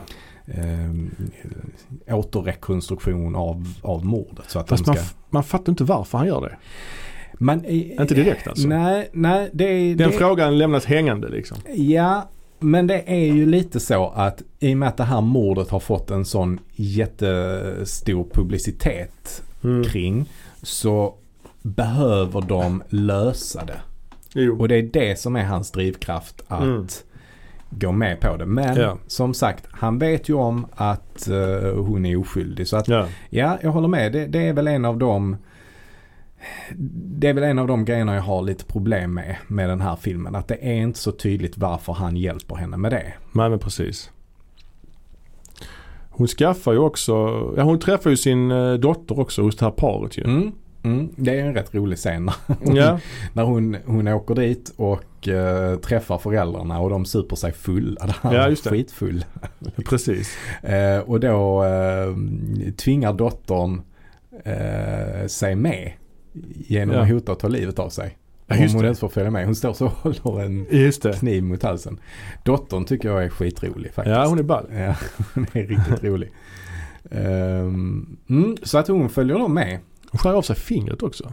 Ja det gör hon också. I, eh, det händer ganska tidigt Ja. i, ganska tidigt i filmen. Och det är ju då så att när, direkt när hon blir utsläppt ur fängelset så, så vill hon ju få förlåtelse av föräldrarna till den pojken. Ja just det. Som eh, hon har erkänt att hon mördade fast hon inte gjorde. Ja. Eh, och för att då tvinga fram en förlåtelse så hotar hon ju med att skära av sig finger efter finger. Ja, Just Men det. hon hinner bara skära av sig ett finger. Mm. Och resten av filmen går hon då med ett jättestort bandage Ja. kring lillfingret. Precis. För de lyckas väl sy på det igen men hon måste ha det här stora bandaget. Ja, precis. Eh, så att där har vi ytterligare en handskada då. ja, exakt. Eh, som är återkommande i alla filmer. Ja, vi glömde nämna det att i, i Oldboy så skär de ju av handen på den här fängelsechefen. Mm, ja. Just det, just Ja, det. det är- Men vi nämnde det här med hans knogar i alla fall. Ja, det är sant. Också. Sen skaffar hon ju också en väldigt lustig pistol. Ja, det gör hon ja. Lady Vengeance här. Mm, mm, En eh, väldigt vacker pistol med två avtryckare. ja.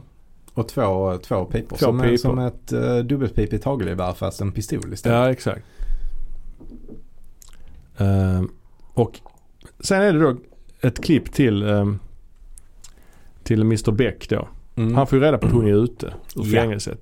Och han då försöka, han arbetar ju som på förskola. Mm. Han är ju, Engelska lärare Ja. på förskola. det är jättekonstigt, han är konstigt klädd alltså. Han är klädd så i hängslen och flyga. Väldigt Ja. uppklädd för att vara en förskollärare. Ja, ja. Eller så. Ja, det, kanske liksom- de är i Sydkorea. Ja, det kanske de är. Det känns som så Det- kon- mer kontorsnisse det, så att det, säga. det är i Sverige vi har för slappa ja, uniformer på våra förskollärare. Ja, jag vet inte.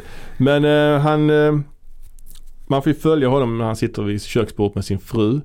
Ja, och den scenen är ju fullständigt bisarr. Alltså, uh, vidrig scen. Eh, alltså de sitter och äter och det Mm. sjuka är att jag, jag, jag är en riktig sucker för koreansk mat. Ja, det är gott. Så när jag tittar på den scenen så bara, fan vad gott det ser ut alltså. alltså ja, ja, ja. eh, Och i alla fall, helt plötsligt så reser han sig väldigt lugnt och Mm. stillsamt. Reser han sig och går runt på andra sidan bordet, ställer sig bakom frun och bara så här signalerar med handen att hon ska ställa sig upp. Mm. Varpå eh, han, han Mm. våldtar väl henne. Ja. ja, man etablerar väldigt, väldigt tydligt där att han är en Mm. sjukt osympatisk människa. Ja, och efter ungefär en halv minut eh, så är han klar Mm. och då bara eh, lugnt och stillsamt Mm. knäpper han på sig byxorna, sätter sig ner på sin sida igen och Mm. fortsätter äta. Ja. Medan hon under hela tiden, det enda hon fokuserar på är att försöka hålla tallrikarna kvar på bordet. Mm. Mm. Alltså, Just det. det. är, ja, det är en bisarr scen. Han får reda på att Gumja är ute och då skickar han några thugs efter. För Mm. att eh, attackera henne och hennes dotter då. Mm. Och eh, en av thugsen är ju, spelas ju av eh, pappan i Mr. Vengeance, alltså han som är Mr. Vengeance. Just det, just det. Eh, Så han är också en återkommande skådespelare. Det är ju också även han som spelar pappan i Parasit. Ja, just det. Just det. Och man får även då, eh, här får man också, här får hon då nytta av sin fina pistol. Där hon skjuter ihjäl de här två Ja. thugsen. Och det är också en liten koppling till Oldboy där, den här sidoåkningen. Mm. Fast det är inte alls lika väl koreograferat. Men, hon- Nej, hon- men det är mm. absolut en, en eh, blinkning till Oldboy. Samtidigt då så får man då via det här Flashback-berättandet reda på att Mr. Bucks fru är ju också en gammal fängelsepolare till Mm. henne. Och då får man se en Flashback och hon har räddat henne för hon blev antastad av en eh, kvinna i fängelset som tvingar henne att ha sex. Och då har då Gumja förgiftat den här kvinnan. Ja. Så att hon har klarat, så Mr. Becks fru har klarat sig. Ja. Och Precis. då, för att återbetala sin skuld till henne så har hon då eh, förgiftat hans mat så att han eh, blir nersövd. Mm. Mm. Och då kan eh, Gumja eh, ta honom. Mm. Så hon tar honom, binder fast honom och ska avrätta honom. Ja. Men då ringer hans mobiltelefon. Ja. Och då tar han upp. Jag tror det är hans eh, ringsignal att han ska vakna. ja, men den, morgonen, den heter så, ja, precis för det är sån teacher wake up eller till den stilen. Ja, go, sån, to, go to work. ja det är en sån.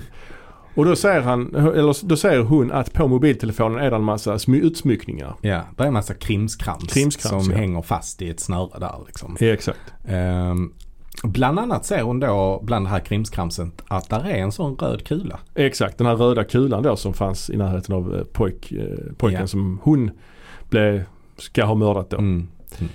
Ehm, Men där är ju även en massa annat krimskrams. exakt. Och då förstår hon att okej, han sparar som troféer på de eh, barnen han Ja. har dödat. Så att hon dödar inte honom. Däremot så skjuter hon honom i eh, ett skott i varje fot Ja, och klipper av hans hår. ja, Sen kontaktar hon den här polisen eh, som hade hand om hennes fall och han, de, gör, de kollar hans lägenhet och Mm. där hittar de en massa eh, videoband. Mm. Och det är då på barn som han har kidnappat och mördat. ja. Så att hon bestämmer sig ju då för att inte ehm, utföra sin hämnd mot honom som hon har planerat i 13 år. Nej. Utan hon, planerar, eller hon istället tar kontakt med de här barnens eh, Föräldrar. föräldrar. Ja. Och bjuder dem till någon övergiven skola. Ja. Och i, i den här skol, klassrummet så har hon en TV och då visar hon de här videobanden på Mm. när deras barn blir mördade av honom. Mm. Det är så sjukt mörkt alltså. Ja, det är riktigt mörkt. Ah. Och de bryter ju ihop Mm. allihopa. Och det är så sjukt. Det är någon unge som han hänger och det, de klipper i rörelsen till att föräldern faller till marken. Alltså det är så jävla Ja. mörkt. Ja. Men hon ger då erbjudandet till föräldrarna att eh, nu kan vi hämnas tillsammans. Mm. Han är i rummet bredvid så ni får göra vad ni vill med Antingen, honom. antingen så lämnar vi honom till polisen. Vi Mm. har en polis här för han eh, poliskonstapeln som eh, har hjälpt henne. Han, han är med där. Mm. Ehm, eller så gör vi vad vi vill med honom själva. Ja.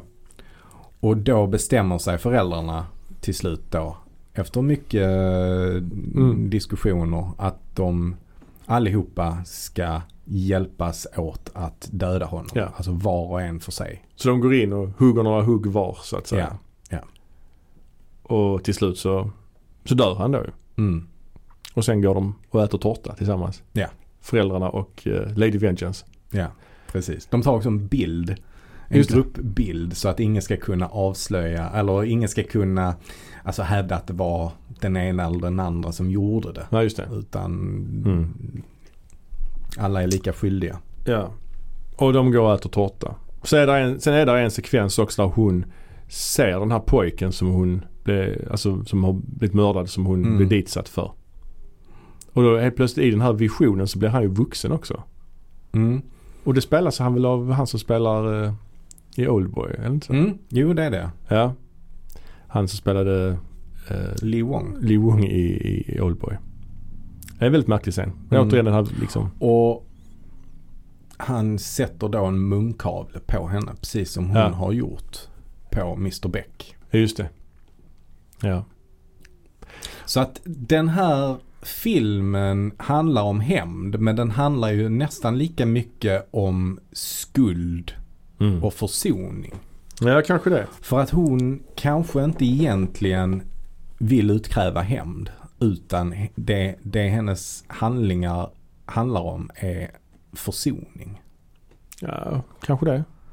Alltså att hon till exempel Alltså det är ju också det här kristna temat som finns hela tiden också i filmen. Ja med ängla, änglar och så. De Mm, pratar om henne som en hon- ängel och så. Ja precis, hon beskrivs som en ängel inne Mm. i fängelset. Hon har också en sån gloria runt huvudet inne i fängelset. just det. Ehm, de här kristna som möter henne och vill bjuda henne på tofu i filmens allra första scen där hon Mm. inte tar emot tofun. Tofun är ju då en symbol för att man ska vara ren och en på nytt födelse. För att det är ju Ja. helt, eh, tofun är ju bara helt vit och Ja. mm, smakar ingenting. Ja, hon säger det till sin dotter i slutet av filmen ju. Att hon ska hålla sig ren som tofu. Precis. och det intressanta är att i början av filmen så tar hon ju inte emot tofun för hon ska ju ut och eh, Mm. liksom utkräva sin hämnd. Ja precis. Och i slutet på filmen så blir hon ju erbjuden tofu av sin dotter. Eller är det en tårta eller vad är det? Ja, nej det eh, ja. Ja. Och hon väljer ju att inte ta emot den då heller. Nej. Så att hon kommer ju aldrig liksom riktigt till hon får ju aldrig någon försoning Nej kan man säga. Men vad tycker du om den här filmen då rent spontant eller så? Om Ja, du jämför den med de jag- andra? Jag älskar den. jag, jag, Ja. tycker, jag tycker, äh, som jag sa tidigare så tycker jag att det här är den mest experimentella. Ja det är det. Och det är en film, men det tycker jag om alla filmerna, att alltså, man tjänar på att se dem flera gånger. Verkligen. Alla filmerna, för att det finns ständigt nya saker att upptäcka i dem. Mm. Och jag tycker att även om den här egentligen har den enklaste historien Mm.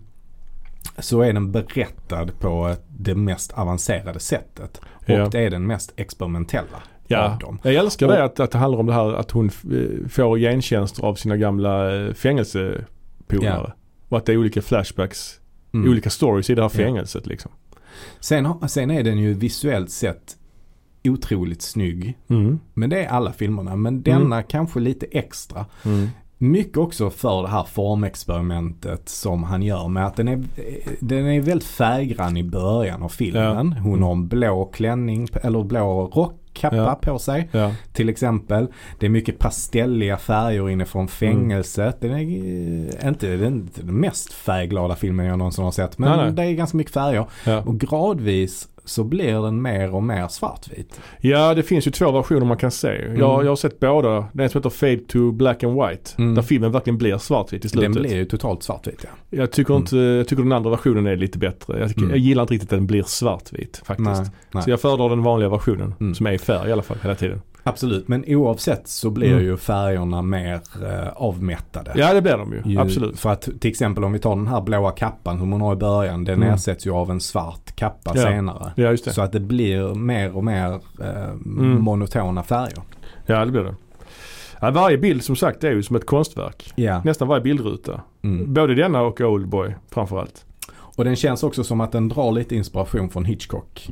Eh, Mm, mm. Tycker jag. I och med att det är ju en psykologisk thriller kanske mer, Ja. mer än vad de andra är. Hon har lite sam, grann samma kläder som Karen Black i uh, Arvet. Mm. Mm. Påminner också lite om den här japanska Female Prisoner Scorpion. Alltså den här svarta rocken och det. Okej. Mm. Eh, men eh, det är också Mm. fängelsefilmer Mm. såklart. Eh, Och sen gillar jag hennes, eh, alltså jag tycker det är ganska coolt att hon målar röd ögonskugga Just det. eh, när hon kommer ut för att hon ska se mer eh, und ut. Ja hon säger det. Ja, Hon vill inte vara så änglalik. Nej exakt, exakt. Ja, jag gillar mycket klassisk musik också. Fan det är Vivaldi och så. Ja det är Vivaldi ja. mm, det är också en hel del klassisk musik i de andra. Framförallt Mm. Oldboy också. Mm. Eh, Och sen eh, i Mr. Vengeance så är det ju mycket som kretsar kring vatten. Ja just det. Medan här är det ju mycket som kretsar kring snö. Ja just det. Just det. Mm. Och tofun då, det vita liksom. Ja. Mm. Ja, det, det, jag tycker... Och, och det är mycket roliga referenser. Alltså Mhm. jag tycker att liksom andra halvan är intressant. För att den ändrar ju väldigt, eller inte, sista tredjedelen kanske man kan säga.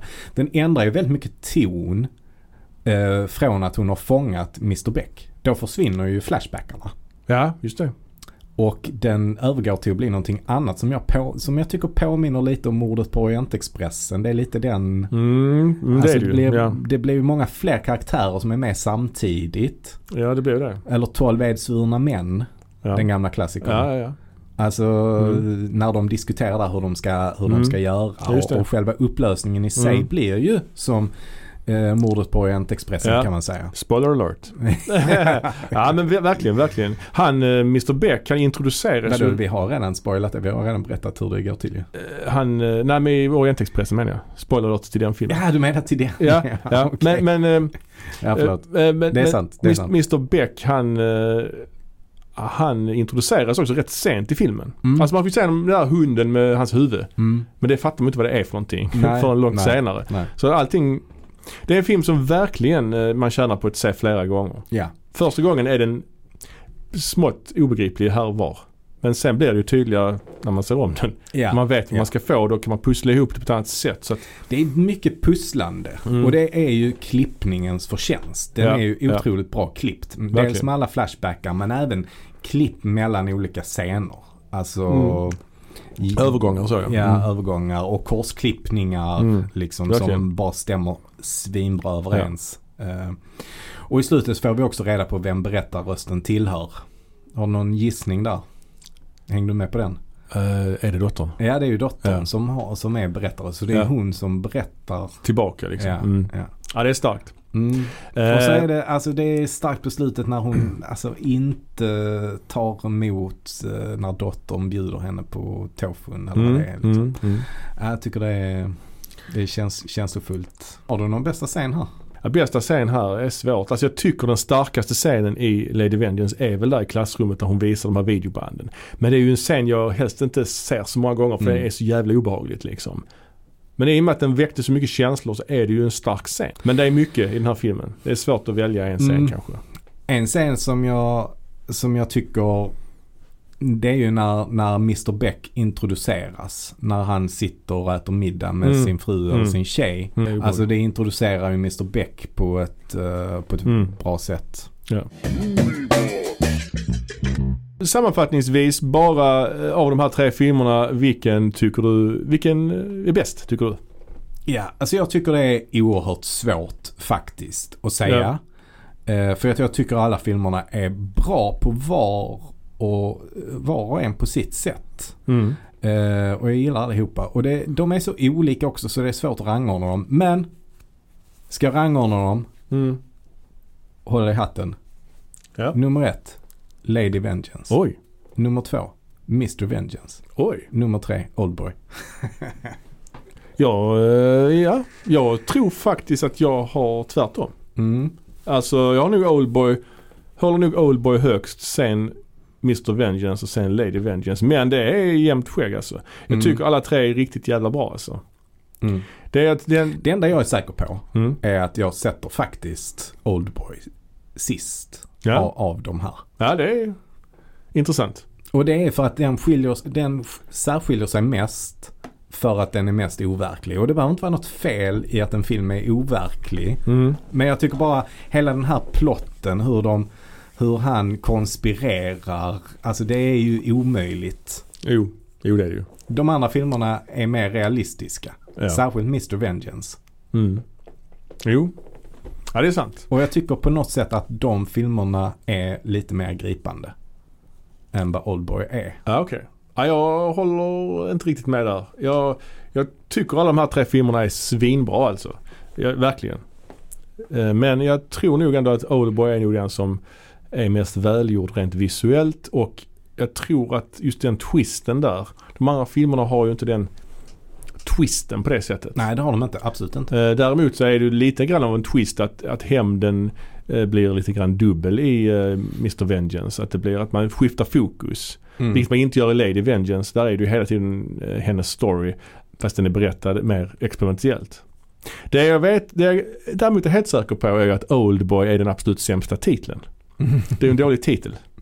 Ja, Jag tycker det är en trilogi. Sympathy for Mr Vengeance, Ja, Oldboy Mm. och Lady Vengeance. Det är Mm. någon, någon, eh, en ska bort där. Alltså, ordet Ja. Vengeance är ju inte med. Nej. Det kan jag tycka är lite synd. Mm. Samtidigt så tycker jag Oldboy i sig passar filmen. För att det är en superhjälteaktig titel Ja, jo. kan man säga. Jo. Oldboy är dubbeltydigt. Dels Ja. så är ju han rätt gammal när han kommer ut från fängelset. Ja det är han ju. Och dels så är det då, syftar det ju på att Ja, Oldboys eh, al- grejen. alumni-grejen Ja. då Ja, från den här precis. skolan. Så att jag tycker det är en rätt bra titel. Men jag håller med dig att jämfört med Lady Vengeance och Mr Vengeance så ja, då sticker den ju ut liksom. Mm. Lady Vengeance hette ju från början Sympathy for Lady Vengeance. Mm. Men det tyckte jag var bra att de tog bort. Mm. Jag tycker Lady Mm. Vengeance låter mycket starkare liksom. Ja, ja men absolut.